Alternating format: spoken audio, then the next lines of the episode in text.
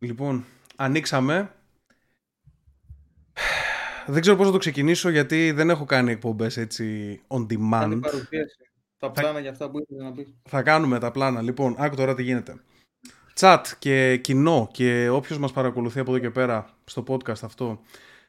Ξεκινάμε, αυτή είναι η πρώτη εκπομπή του Γύρω Απ' Όλα. Είναι ένα podcast το οποίο, αυτό που λέει το όνομά του, ρε παιδί μου, θα πιάνουμε όλα τα θέματα, ό,τι είναι ενδιαφέρον, ό,τι νιώθουμε ότι αξίζει να συζητηθεί.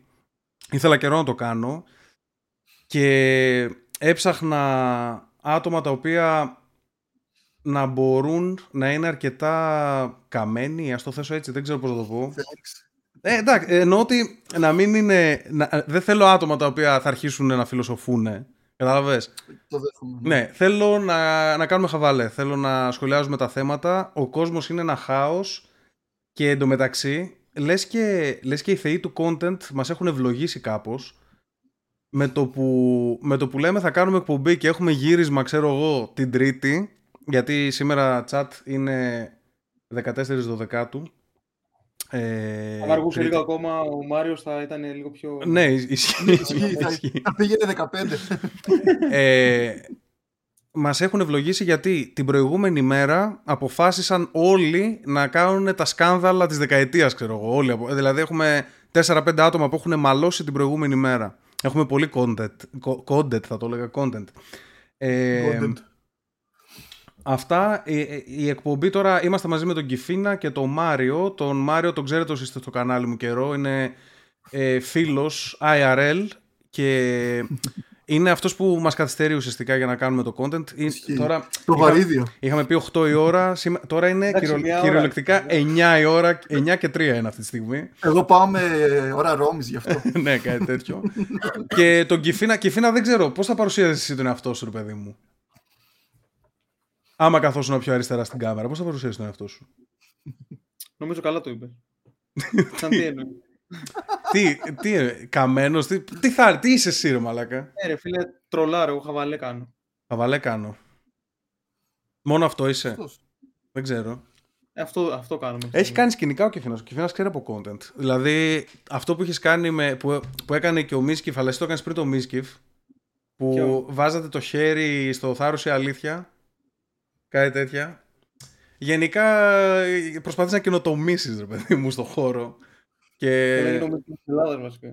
Τι να γίνει, ο Μίσκιφ της Ελλάδας? Καλά. Θέλω να γίνω ο Μίσκιφ της Ελλάδας. Έχεις αδερφή εσύ? Ναι, αλλά δεν κάνει τέτοια βιντάκια που κάνει η αδερφή του Μίσκιφ. Οκ, εντάξει, απλά λέω. Λοιπόν, ας ξεκινήσουμε τα θέματά μας. Το podcast αρχικά, λίγο housekeeping, ρε παιδί μου. Το podcast θα ανεβαίνει σε όλες τις πλατφόρμες. Σε μορφή βίντεο θα ανεβαίνει στο YouTube, στο κανάλι μου. Θα το ανεβάζω Σάββατο μεσημεράκι, οπότε να το αναμένετε. Αυτή τη φορά θα έχουμε πρόγραμμα. Θα είναι μία φορά τη βδομάδα, 2 ώρες διάρκεια. Και θα δούμε από εκεί και πέρα πώς θα πάει. Γιατί θες να πεις ότι παλιά δεν είχαμε πρόγραμμα? Εντάξει, η αλήθεια είναι ότι ο κόσμος ρωτάει συνέχεια. Τα κλάμα είναι μια... μετά από 19 μέρες. Ναι, μετά έχουμε κλάματα καν μετά από 4 μέρες μεταξύ τους, ξέρω εγώ, και μετά έχει τρίμηνο, μετά έχει 1,5 χρόνο. και τώρα λογικά θα κάνουμε μετά από 1,5 χρόνο κλάματα καν σε κάποια φάση. Τέλος πάντων. Βασικά το τελευταίο πρέπει να έγινε το Christmas, πρέπει να ήταν το επαιτειακό. Το τελευταίο. Πριν από 1 χρόνο και κάτι. Μπορεί και 2 χρόνια. Μπορεί να είναι. Τέλος πάντων, δεν είμαι σίγουρος. Δεν ξέρω. Θα το δούμε, τέλος πάντων. Αυτή η εκπομπή πάντως θα σας κρατάει παρέα για 1 φορά τη βδομάδα, αυτό το 2ωρο, και θα το δούμε. Εγώ ελπίζω να μεγαλώσουμε σαν podcast, να έχουμε νούμερα, να έχουμε κίνηση, να έχουμε στήριξη και να το κάνουμε και 4 ώρες τη βδομάδα. Και να πάνε να γαμηθεί και ο Μάριος και ο Κιφίνας που ζορίζεται το πρόγραμμά τους. Θα τους πληρώσουμε, τέλος πάντων. Λοιπόν, τώρα, σήμερα, με τι θέμα θέλετε να ξεκινήσουμε? Έχουν γίνει πάρα πολλά. Αρχικά τα τεχνικά είναι αυτά. Τα τεχνικά μου φαίνονται καλά. Λίγο, εντάξει, που και που καμιά διακοπή μπορεί να κάνεις, ρε παιδί μου, εσύ με το μικρόφωνο σου. Ο Μάριος όλος περίεργος είναι, όλα καλά. Φτου. Γιατί εγώ δεν το βλέπω. Ναι. Κάτσε, γιατί δεν έχεις ανοιχτό από δίπλα το stream για να παρακολουθείς? τη φάση μας. Μου το έχω, ναι. Αλλά δεν βλέπω άμα κάνω διακοπές στον εαυτό μου. Α, όχι, όχι, καλός είσαι, καλός είσαι. Μια χαρά είμαστε. Λοιπόν, όχι, έχουμε ξεκινήσει καλά, με μία ώρα καθυστέρηση. Πάμε να δούμε τα θέματά μας για αυτή τη βδομάδα. Λοιπόν,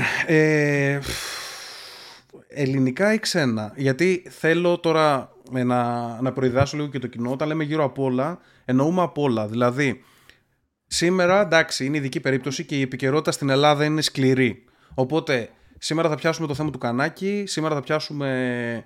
Του Κανάκη, δεν είναι ο Κανάκης βασικά, του Στάθη. Θα πιάσουμε λίγο ίσως πώς τον λένε, τον Κούγια με τη σκορδά, λίγο Καπουτζίδη. Να στα θέσω αλλιώς. Αν δεν γινόντουσαν όλα αυτά που έγιναν τις τελευταίες 2 μέρες, με τι θα ξεκινούσαμε για σένα? Λοιπόν, κοίταξε, θα ήθελα να συζητήσουμε λίγο για το εξωτερικό, ξέρεις, τέτοια πράγματα. Επίσης θα βάλουμε ένα segment σίγουρα για ταινίες. Και θα βάλουμε και by the way, γιατί είσαι σαν το Σεχίδι, ρε μαλάκα, σήμερα, τι έπαθες? Ποιον? Σαν το Σεχίδι είσαι. Δεν τον ξέρω το Σεχίδι, τι είναι αυτός? Για αυτόν που στη Θάσο που έφαγε όλη την οικογένεια με μαχαίρι επειδή έβλεπε δαίμονες. Κάτσε, είναι ένας που ήταν κάτι σαν μοναχός κάπως, ή κάνω λάθος? Όχι ρε, ναι. Θυμάμαι ένας που μπήκε στο σπίτι και μαχαίρωσε το θείο του, μετά μπήκε η μάνα του. Killing spree, ναι. Ωραία, για να τον δούμε λίγο το Σεχίδι. Κάτσε λίγο να δω. Να δω πού βρήκες το τέτοιο. Θεόφιλος Σεχίδης. Κάτσε λίγο. Από πού και σπούδασαν αυτόν? Είναι αυτός που τους είχε βάλει στην κατάψυξη. Ή άλλος? Ναι, για να τους μελετήσει αργότερα. Άμα θέλεις, δείξ' τον Ακεφίνα. Άμα θες, δεν ξέρω. Αν υπάρχει τεχνολογία. Είναι λίγο bannable πρόσωπο, νομίζω. Σιγά μην είναι bannable πρόσωπο. Κάτσε. Έχει ρόγα στο μέτωπο. Βάλ τον λίγο για να μας πει ο Μάριος σε τι του θυμίζω το Σεχίδι. Αυτό προσπαθώ να καταλάβω. Ρε μαλάκα, σήμερα είσαι the same. Οκ. Πάντως να ξέρεις, δεν έχω παρόμοια σκέψη κάτι τέτοιο. Έχω πολύ αγάπη μέσα μου τον τελευταίο καιρό. Ισχύει, ξέρω. Μάλιστα. Με τι θέμα να ξεκινήσουμε? Αν δεν γινόντουσαν όλα αυτά, εγώ θα ξεκινούσα με Πασόκ, να ξέρεις. Ωραία. Δεν το αξίζει. Ωραία. Πάμε να ξεκινήσουμε για το Πασόκ, που είναι και το θέμα του Κιφίνα, που δεν έχει καμία ιδέα τι γίνεται. Κιφίνα, το έχεις ακουστά το Πασόκ, ξέρεις τι είναι? Συμπλέουν τα αρχικά. Άρα, πες με λίγο τα αρχικά του Πασόκ, Κιφίνα.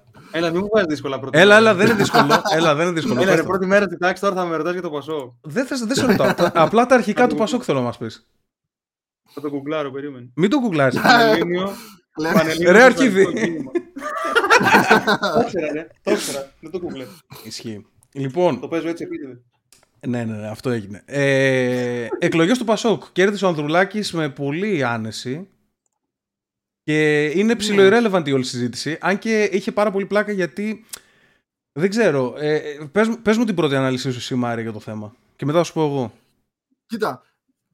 Πιστεύω κανείς δεν ασχολήθηκε τόσο πολύ με το εκλογικό αποτέλεσμα όσο με το meme Πασόκ, δηλαδή όλο αυτό ότι γύρισε ο ΓΑΠ να πάρει την προεδρία, απέτυχε φουλ βέβαια, γιατί... Αυτό τώρα δεν καταλαβαίνω πόσο αρχιδάτος μπορεί να είσαι που γυρνάς. Είσαι, ξέρω εγώ, από τους πιο περιθωριοποιημένους πολιτικούς στην ιστορία, εντάξει. Δηλαδή είναι και ο πολιτικός ο οποίος επομίστηκε όλη την κρίση ουσιαστικά σε πολιτικό κόστος. Για το Γιωργάκη, ναι. Σε πολιτικό κόστος δηλαδή... Αυτός δεν είναι που έφαγε.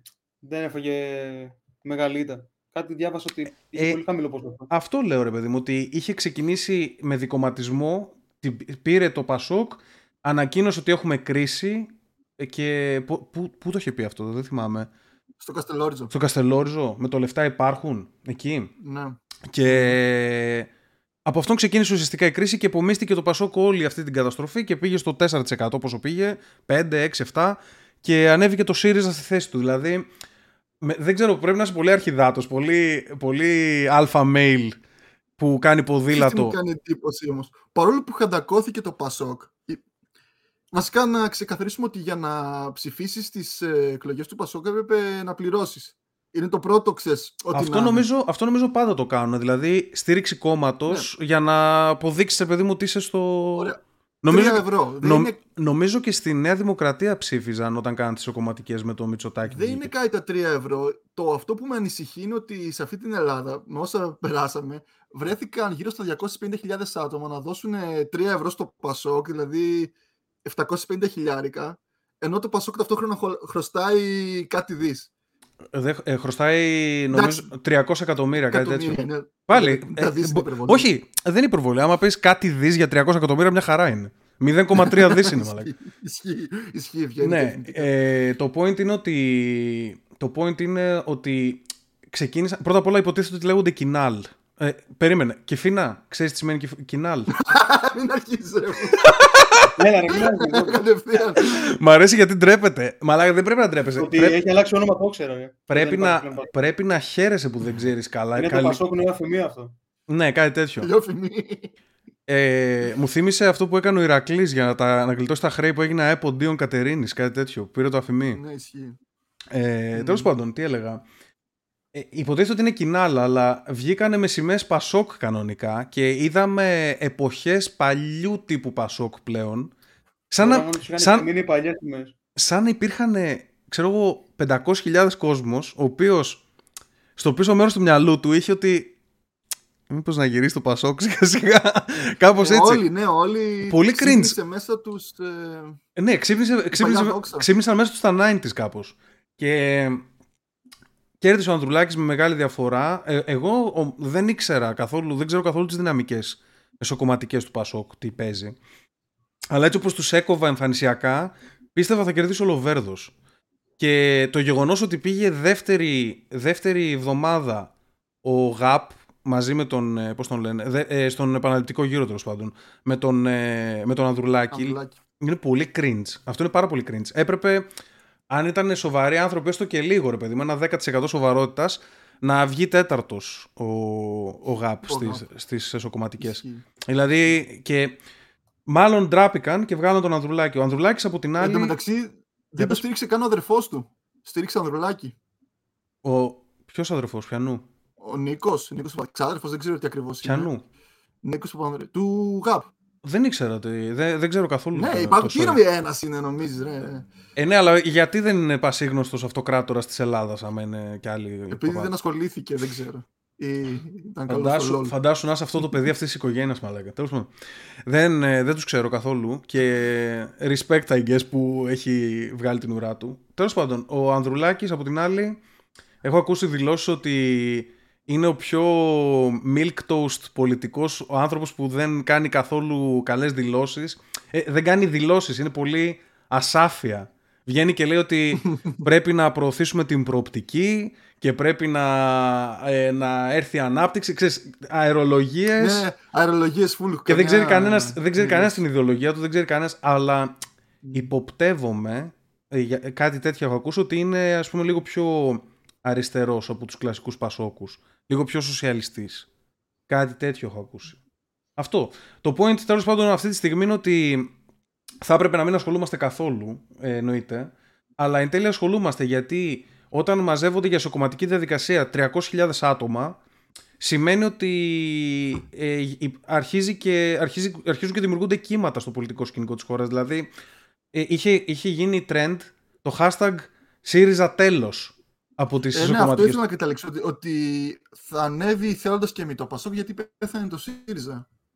Ναι, αυτό. Θα συσπυρώσει κάποιο λαό.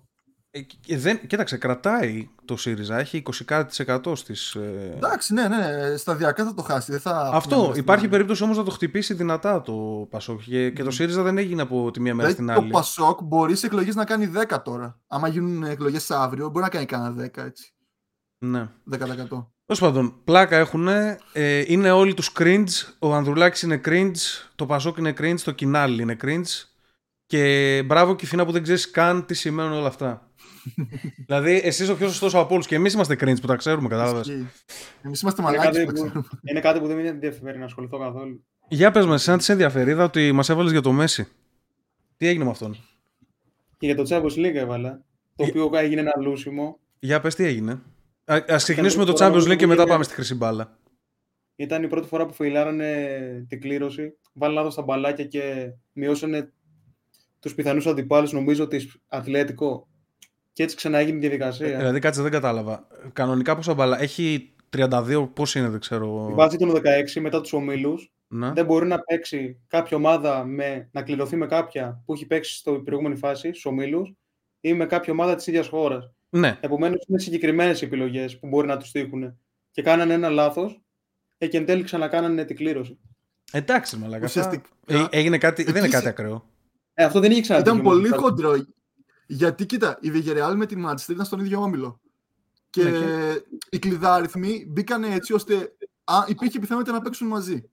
Που είναι. Άλλαξε η κλήρωση. Είχε βγει να παίξει πάλι Μέσι εναντίον ο Ρονάλντο, δηλαδή παρή με Μάντσεστερ. Και το αλλάξανε. Εξάλλου η Μπάγκερ θα πάρεις κι αλλιώς, οπότε ό,τι και να κάνουμε. Το έχετε κλειδώσει εδώ, chat. Αρχίσαμε και τις τέτοιες και τις συμβουλές για αυτήν. Έδωσα πρόβλεψη. Και ο Άγιαξ πάει τρένο και η Λίβερπουλ καλή είναι. Αίγητες και τρεις. Για κάτσε λίγο όμως. Έχουμε ελληνικές ομάδες στο Champions League αυτή τη στιγμή. Εγώ για να καταλάβει το κοινό. Να καταλάβει το κοινό λίγο. Ό,τι είναι ο Κιφίνας για το Πασόκ και το ΚΙΝΑΛ, εγώ είμαι τώρα για αυτή τη συζήτηση, εντάξει. Δηλαδή. Κάτσε. Η Ολυμπιακή. Έχουμε τον Ολυμπιακό αυτή τη στιγμή στο πιο ψηλό επίπεδο, στο Europa, για ελληνικά δεδομένα. Α, κάτσε. Δηλαδή έχουν γίνει ήδη όμιλοι στο Champions League. Ναι, ναι. Και στο Europa. Ah, okay, ο Ολυμπιακός έτυχε με την Αταλάντα, που είναι η πιο δυνατή ομάδα για να κληρωθεί. Υπάρχει, σίγουρα δεν το γνωρίζει, υπάρχει τρίτη κατηγορία πλέον στην Ευρώπη μετά το UEFA. Μετά το Europa League. Για πες. Ναι. Το Conference που έχει μέσα ομάδες από Σλοβενία, Μαυροβούνιο. Και εκεί ποιοι παίζουν. Παίζει ο ΠΑΟΚ και ο Πανιώνιος, ας πούμε, και τι είναι αυτό. Ελλάδα. Ο ΠΑΟΚ και ο ΠΑΟΚ πέρασε όντως εκεί πέρα. Ναι. Εκεί περνάνε οι τρίτοι στην φάση των ομίλων του Europa. Εντάξει, καλό είναι αυτό, ρε παιδί μου, να παίρνουν λίγα λεφτά και οι πιο κάτω ομάδες για να είναι λίγο πιο ανταγωνιστικά τα πρωταθλήματα. Γιατί τουλάχιστον με τις γνώσεις που έχω το 2013, είναι ότι ο Ολυμπιακός έπαιρνε 20 εκατομμύρια το χρόνο και μετά έπαιρνε Ριβάλντο και έβαζε γκολ από το κέντρο και από το κόρνερ. Και οι αντίπαλοι ήταν, ξέρω, Σταφυλίδης, κάτι τέτοιο. Αυτό ξέρω ότι σνομπολάρει πολύ μια ομάδα που δεν έχει οργανώσει. Δεν πρόλαβε το Ριβάλντο στα φιλίδια. Τι είπατε, ένα. Έχουμε μαζέψει λίγους πόντους πλέον σαν Ελλάδα και πλέον οι πιο πολλές ομάδες εκεί θα πηγαίνουν πέρα του Ολυμπιακού, δηλαδή τις πρωταθλήτριες. Έτσι είναι. Αυτά είναι τα προβλήματα όταν αποδυναμώνεις την δυνατή σου ευρωπαϊκή ομάδα που είναι ο Παναθηναϊκός, έτσι δεν είναι? Αυτή που κάνει τις πορείες. Και από πίσω στο μοντάζ παίζει το «Συλλόγος μεγάλος». Μάλιστα. Εντάξει. Δεν ξέρω. Πιστεύω θα πάμε μαχαιριές μια μέρα με αυτά που λέμε, αλλά δεν πειράζει. Καλά, δεν έχουμε ξεκινήσει να λέμε καν αυτά που θα πούμε. Τα άγρια. Ναι, όχι, μια χαρά είμαστε. Σε λίγο θα σας πω κάποια πράγματα τα οποία είναι μαχαιρόσημα. Μην αγχώνεστε. Λοιπόν, τώρα τι έλεγα. Εντάξει, εμένα δεν μου φαίνεται κάτι πολύ εξεζητημένο αυτό που έγινε. Λαθάκι, cringe, αυτό. Εντάξει, δεν τη διοργανώνει η ΕΠΟ την κλήρωση για να γίνονται τέτοια λάθη όμως. Εντάξει, αυτό είναι, πηγαίνει κάποιος διάσημος φουλ και τραβάει, κάτι τέτοιο κάνουν ακόμα. Κάπου φωνάζουν κάτι παλιούς προσφυριστές στυλ Φίγκο, καμιά τραγουδίστρια, καμιά Ειρήνα Σάικ. Καλύτερα Ειρήνα Σάικ παρά Φίγκο πάντως. Και οι δύο τέλειο μαλλί. Ισχύει. Και οι δύο καλύτερο σούτο από τον Ρονάλντο. Λοιπόν, τι έλεγα. Ρονάλντο Μέση. Ο Μέση πήρε 7η μπάλα και άκουσα ότι υπάρχει θέμα. Ότι βγήκαν και κράξανε την UEFA, ο Λεβαντόφσκι και κάτι τέτοια. Γίνανε κάποια σχόλια. Για πες. Εντάξει, ο Ρονάλντο δεν ήταν για υποψήφιος φέτος. Απλά είχαν πει πολύ για Λεβαντόφσκι ότι άρεσε σε πολλούς. Και επειδή λόγω COVID δεν είχε γίνει το 20, δεν πήρε κάποιος το 20 τη χρυσή μπάλα, που ουσιαστικά θα την έπαιρνε ο Λεβαντόφσκι, επειδή είχε κάνει πάρα πολύ καλή πορεία και έχει πάρει τα πάντα, νομίζω, πέρυσι. Πότε ήταν με την Bayern. Τέλος πάντων, είχε πάρει πολλά τρόπαια. Και φέτος είχε βγει μόνο πρώτο σκόρερ. Τώρα που είπες πέρυσι, η Bayern έχει Περισίτς. Όχι ρε, στην ίντερνετ. Ό,τι θυμάσαι χαίρεσαι. Ό,τι θυμάμαι χαίρομαι, αλήθεια. Εγώ με αυτό ζω τώρα. Κάτσε όμως, ο Λεβαντόφσκι φέτος έχει κάνει πορεία. Ναι. Δεν λέω ότι δεν είναι καλός πλέον. Σίγουρα είναι παιχτούρα. Από ό,τι θυμάμαι. Του δώσανε μάλλον το Μέση λόγω Αργεντινής κυρίως. Έπαιξε μεγάλο ρόλο. Το Copa America που πήρε το καλοκαίρι. Πήρε πρώτη φορά τρόπαιο. Πήρε τρόπαιο με τη χώρα του πρώτη φορά. Ναι, ήταν πάρα πολύ σημαντικό, το ξέχασα αυτό. Κάτσε, ο Μέση με την Παρί κάνει πράγματα αυτή τη στιγμή.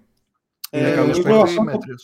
Η χρυσή μπάλα που πήρε νομίζω είναι για την προηγούμενη χρονιά, δεν είναι για αυτή που τρέχει ήδη. Άρα ουσιαστικά για τον χρόνο θα είναι η επόμενη χρυσή μπάλα που θα μετράει η πορεία τους στην Παρί. Μάλιστα. Προσωπικά η θέση μου για το Μέση είναι ότι είναι ο καλύτερος όλων των εποχών και ότι και που έχει 7 μπάλες πάλι καλά να λύνει οι υπόλοιποι. Δηλαδή κανονικά θα πρέπει να έχει κατά τη γνώμη μου 10-12 κάτι τέτοιο. Κάποιες δίνονταν χαριστικά στο Ρονάλντο, πιστεύω. Δεν λέω ότι είναι για τον Μπούτσο Ρονάλντο, άλλο λέω. Λέω χαριστικά ότι να αλλάζουμε ρε παιδί μου τον παίχτη. Ή δώσανε κάτι cringe μπάλες όπως έδωσαν στον Μόντριτς, ας πούμε. Μόντριτς. Όχι, δεν την άξιζε με την Κροατία. Σε αυτό το δεν την άξιζε ούτε πέμπτος να βγει ο Μόντριτς. Μιλάμε τώρα. Το θέμα είναι ότι παίρνουν συνέχεια οι επιθετικοί τις χρυσές μπάλες. Ενώ υπάρχουν παίκτες που τις αξίζουν. Μα αυτό είναι το θέμα. Ότι αυτό που λες είναι ρατσιστικό. Ο Ινιέστα, άλλη παιχτούρα που δεν έχει πάρει. Και ο Ινιέστα παιχτούρα, αλλά όταν μιλάμε για τον Μέση, για μένα. Δηλαδή, υπάρχει κανένας σοβαρός άνθρωπος που πιστεύει ότι εκείνη την περίοδο ο Μέση ήταν χειρότερος παίκτης από τον Μόντριτς, επειδή ο Μόντριτς κουβάλισε την Κροατία στους δύο, κάτι τέτοιο, ή είχαν κερδίσει. Γιατί ο Μέση δεν κουβάλισε στην Αργεντινή. Και ο Μέση κουβάλισε στην Αργεντινή. Έχασε κάτι πέναλτι, θυμάμαι, είχε κάνει πολύ κακή σεζόν. Περίμενε. Ναι, αλλά κάτσε λίγο. Η Αργεντινή είναι και τσίρκο και την είχε πάει στον τελικό. Όχι. Δεν υπάρχει χειρότερη εθνική από την Αργεντινή. Αν εξαιρέσει την επίθεση. Είναι πολύ ανώτερη από την Πορτογαλία που είχε κουβαλήσει ο Ρονάλντο Euro. Ο Ρονάλντο δεν την κουβάλησε. Ο Ρονάλντο τραυματίστηκε και γι' αυτό κέρδισαν. Τραυματίστηκε ο Παγιέτ, πώς το λέγανε. Αφού τραυματίστηκε και κέρδισαν. Χάρη στον τραυματισμό του κέρδισαν. Έκανε κόλπικα από τον Πάοκ όμως. Ήταν καλύτερος κόλπο από τον δικό τους. Όχι, να πω ότι δεν είμαι hater του Ρονάλντο. Τον θεωρώ, ας πούμε. Και αυτό είναι πολύ ιστορικό πρόσωπο στο ποδόσφαιρο και ότι η δουλειά που κάνει και το work ethic που έχει δεν υπάρχει, ας πούμε. Αυτός ο άνθρωπος. Απλά δεν θεωρείς μέσα στους 50 καλύτερους, δηλαδή 41 το κάνει τέτοιο. Όχι. Σε αυτή τη φάση που είμαστε, ας πούμε, από το 2008 και μετά, από τον Τζέραρντ και μετά, μπορώ να πω ότι ήταν δεύτερος. Κάτσε. Τι είναι ο Τζέραρντ, ο Χριστός και λίγο από τον Τζέραρντ και μετά. Είναι μετά Τζέραρντ εποχή. Ναι, ο μετά Τζέραρντ εποχή. Κοίταξε, το 2006-2008 εκείνη την εποχή ήταν ο καλύτερος παίκτης στον κόσμο ο Τζέραρντ. Μετά ήρθαν η νέα γενιά. Τρελός, ρε. Γιατί είμαι τρελός? Ποιος ήταν? Ο Ροναλντίνιο ήταν. Μπορεί να κάνω λάθος για τα ψηλά γράμματα. Κάποια χρονιά εκεί μέσα ήταν ο Τζέραρντ. 4, 5, 6, 7 σίγουρα είναι ο Ροναλντίνιο. Ωραία. Τώρα νομίζω δεν έχει χρυσή μπάλα. Ή έχει πάρει. Ο Τζέραρντ νομίζω έχει πάρει χρυσή μπάλα. Πρωτάθλημα δεν έχει πάρει στη ζωή του. Το 10 ήταν ο Σισέ ο καλύτερος στον κόσμο. Γιατί τα βάζε όλα. Το 11 ο Λέτο. Ναι, καλά, εντάξει. Τέλος πάντων. Όχι. Μαλάκα, ο Τζέραρντ τον είχαν ζητήσει όλες οι ομάδες 200 εκατομμύρια και δεν δέχτηκε να πάει πουθενά. Ήταν ο καλύτερος παίκτης στον κόσμο εκείνη την περίοδο. Για ένα χρόνο. Και μετά. Απλά αναφέρω αυτό γιατί τη μετατζέραρντ εποχή ήταν που ήρθε ο Μέση και ο Ρονάλντο. Και μετά είχαν την απόλυτη κυριαρχία. Σε εκείνη την εποχή λοιπόν, ο Ρονάλντο ήταν το νούμερο 2 συνεχώς και μπράβο του και θεός. Και μόνο που είσαι το νούμερο 2 και έχεις απέναντί σου το Μέση. Νομίζω ότι χρονιά που λες ήταν ο Κακά, αλλά δεν είμαι και σίγουρος τώρα. Μπορεί να λέω μαλακίες. Ναι, και εγώ τα έχω λίγο μπερδέψει με εκείνη την περίοδο. Τέλος πάντων, και σε κάποια φάση ήταν και ο Ινιέστα με τον Τσάβη, ας πούμε, που ήταν και αυτή νούμερο 2 σε κάποια φάση εκεί στην κυριαρχία της Μπαρσελόνα. Αλλά overall, μπράβο στα παιδιά και την αξίζει τη χρυσή μπάλα ο Μέση μόνο και μόνο για τις μπάλες που δεν έχει πάρει μέχρι τώρα. Και ο Λεβαντόφσκι αξίζει μπάλα, γιατί είναι και αυτός από τους καλύτερους επιθετικούς όλων των εποχών. Είναι Πολωνός. Αλλά είναι Πολωνός, ναι. Άρα δεν μπορούμε να του δώσουμε κάτι. Αλλά γιατί από το COVID ο Λεβαντόφσκι. Θα την έπαιρνε πέρυσι στάνταρ. Θυμάμαι και κάτι. Έκανε κάτι περίεργα. Το έβαζε 5 γκολ σε 10 λεπτά. Κάτι τέτοια περίεργα έκανε. Ισχύει. Ναι. Έβαλε και τέτοιο ένα όρο ψαλιδάκι σε κάτι χιονόνερα φέτος. Ψαλιδάκι έχει βάλει και ο Μάριος ο μαλάκας σε χιονόνερα. Έχω δει. Δεν είναι... Αυτά είναι τύχη. Έχω κάνει ποδιά με καπάκι από τα 5 μέτρα, το θυμάσαι? Ό,τι χειρότερο, είχαμε πεθάνει στο γέλιο. Και το είχα πει, αυτό πάει ποδιά και το σκάω από τα 5 μέτρα. Α, μπράβο, ναι, το είχες πει, είχες πει τώρα ποδιά και μετά το έκανες. Από τις χειρότερες μέρες της ζωής μου. Λοιπόν, τώρα όσον αφορά τα αθλητικά, για να κλείσουμε λίγο με τα αθλητικά πριν πάμε στα... στα σημαντικά εντός εισαγωγικών. Να πούμε ότι είχαμε το UFC 269 την προηγούμενη, ή 279. Θα πούμε 69 γιατί είναι πιο ωραίος αριθμός. 269 την προηγούμενη, το Σάββατο. Sexualized. Και εντάξει, αυτό είναι το podcast μας. 269. Και είχαμε μεγάλη ανατροπή, επειδή πριν λέγατε για στοίχημα. Η Πένια κέρδισε την Νούνιες και είχε 6,5 απόδοση. Καλά, εσείς δεν έχετε ιδέα γιατί. Ξέρεις τι μου θυμίζει παίκτες στο πρώτο 4 ρε, που είχε κάτι ονόματα ό,τι να είναι. Αυτό είναι, ναι. Εντάξει, τώρα επειδή έχουμε Brazilian Jiu-Jitsu, η Λατινική Αμερική έχει εκπροσώπηση καλή. Όπα. Όπα και Χριστουγεννιάτικα. Δεν ξέρω γιατί. Ναι. Έλα, μπαίνουμε στο mood σιγά σιγά. Αυτό να ξέρετε, τσάτ και φίνα, να ξέρετε ότι αυτό είναι η λάμπα του. Η λάμπα του τον κάνει. Ισχύει για κάποιο λόγο. Αρχίζει και βαράει Χριστούγεννα. Δεν ξέρω τι έχει πάθει. Έχει μία λάμπα. Εν τω μεταξύ, άμα τη δεις τη λάμπα, δεν μοιάζει με χριστουγεννιάτικη. Είναι μία λάμπα και έχει χριστουγεννιάτικη. Απλά βαράει χριστουγεννιάτικη εκεί που κάθεται. Έχει βαράει Χριστούγεννα. Η πιο επαγγελματική παραγωγή όλων των εποχών. Θα τους γαμίσουμε όλους. Λοιπόν, τι έλεγα.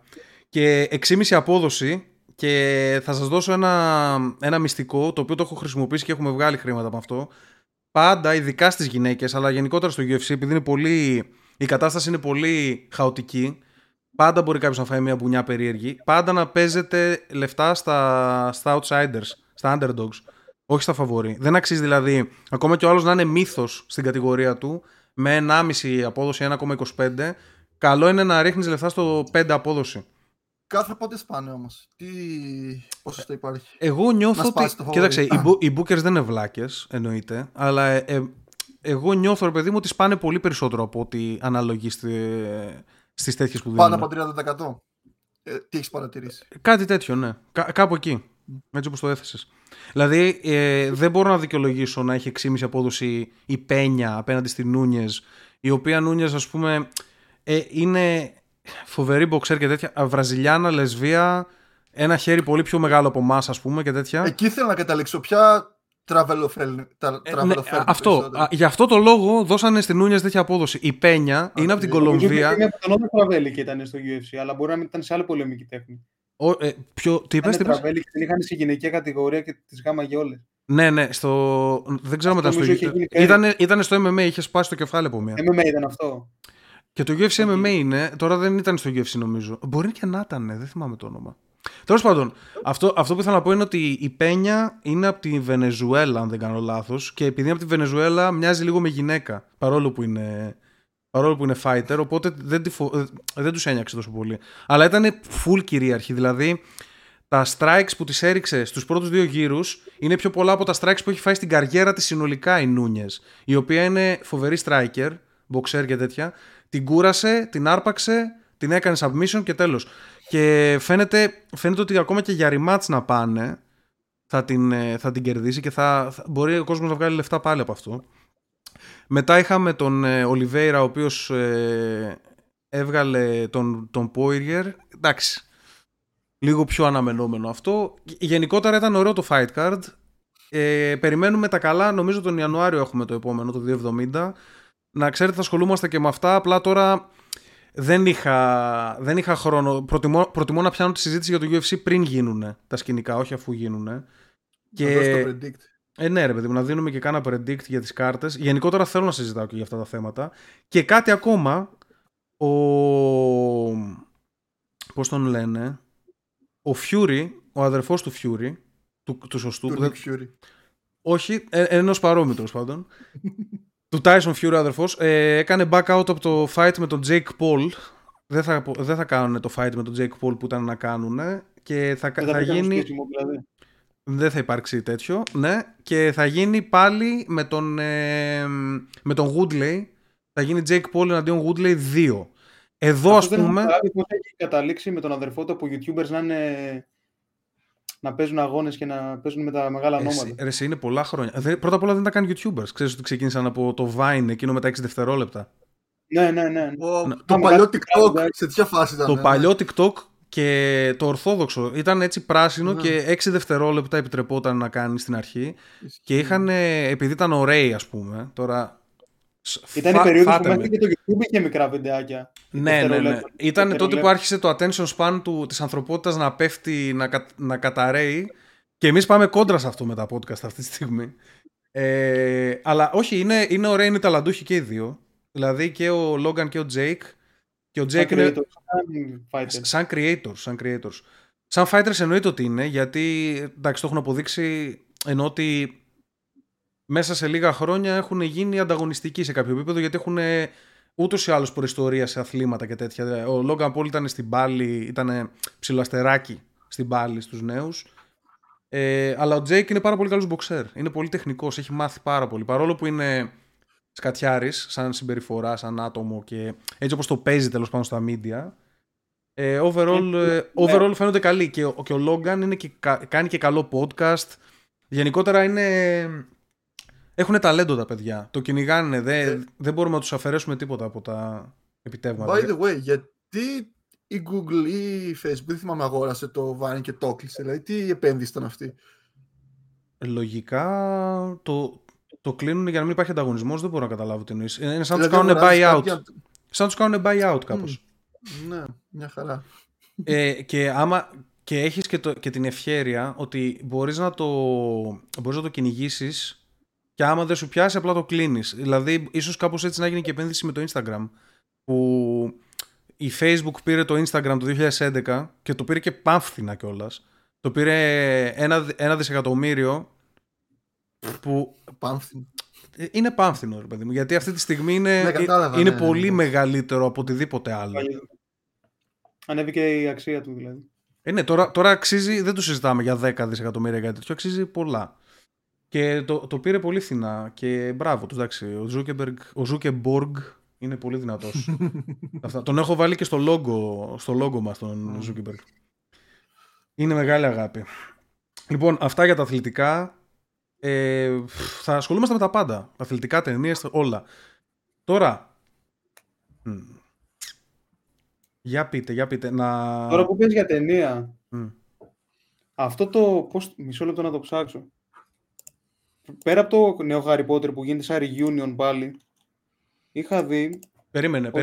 Τώρα είναι σημαντικό αυτό που λες. Τι γίνεται με το Harry Potter? Γιατί είμαστε και. Είμαστε Potterheads εδώ. Δεν το περίμενε λίγο. Να βρω και την άλλη ταινία που ήθελα να σου πω. Μεταξύ όταν το διάβασα, νόμιζα ότι ήταν σε φάση σαν τα φιλαράκια που κάνανε reunion και ήταν συνέντευξη. Τους λέγανε, ξέρεις τι κάνεις από εδώ και πέρα. Δεν το πω δει αυτό με τα φιλαράκια ακόμα. Μην το δεις, δεν αξίζει. Σαν τα φιλαράκια που κάνανε reunion και συνέντευξη είναι, σαν ντοκιμαντέρ. Αυτό με τα φιλαράκια νομίζω, εγώ το είχα δει νομίζω μου ψιλοάρεσε. Μου ψιλοάρεσε. Είχε. Περίμενε, κατευθείαν. Άλλο θέλω να πω. Περίμενε. Ότι έβγαζε αυτό το συναισθηματισμό ότι μεγάλωσαν, γεράσανε, ότι κατάλαβες λίγο. Αλλά το μεγαλώσαμε κι εμείς, δηλαδή. Κάπως έτσι, ναι. Τι να βλέπουμε τα βαμμένα μαλλιά του ροζ, ρε μαλάκα, χεστήκαμε. Ναι, αλλά είναι γκέι, οπότε μπορεί να βάφει τα μαλλιά του. Αυτό που λέω για το Harry Potter είναι θα βγει πρώτη το 22. Και τι είναι? Λέει επιστροφή στο Hogwarts. Μόνο το τρέλερ έχει βγει ακόμα, που ουσιαστικά παίρνουν όλοι ένα invite για να πάνε πάλι στο Hogwarts. Και είναι οι ηθοποιοί και αυτοί. Ναι, είναι όντως legit.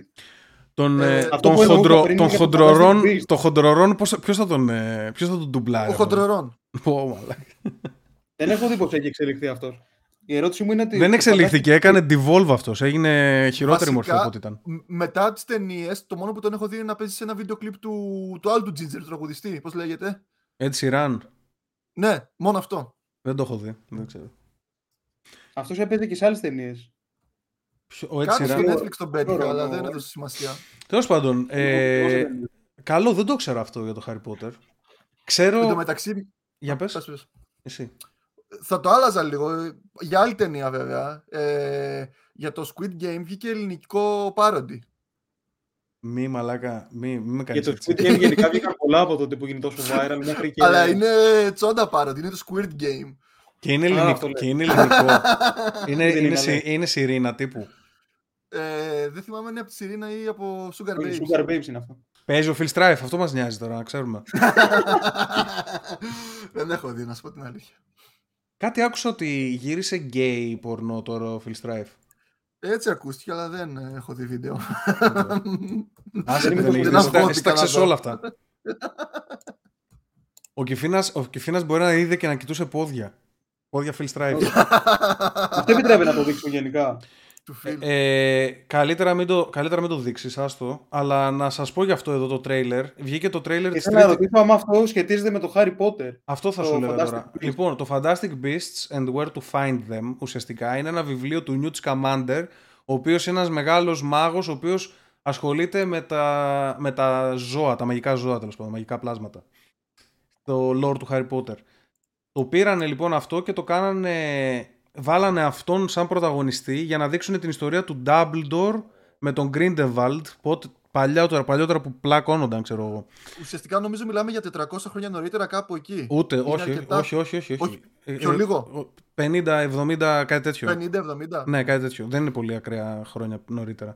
Και καλό κόνσεπτ, ρε παιδί μου. Ξεκίνησαν να κάνουν 1-2 ταινίες, δεν πιάσανε πάρα πολύ.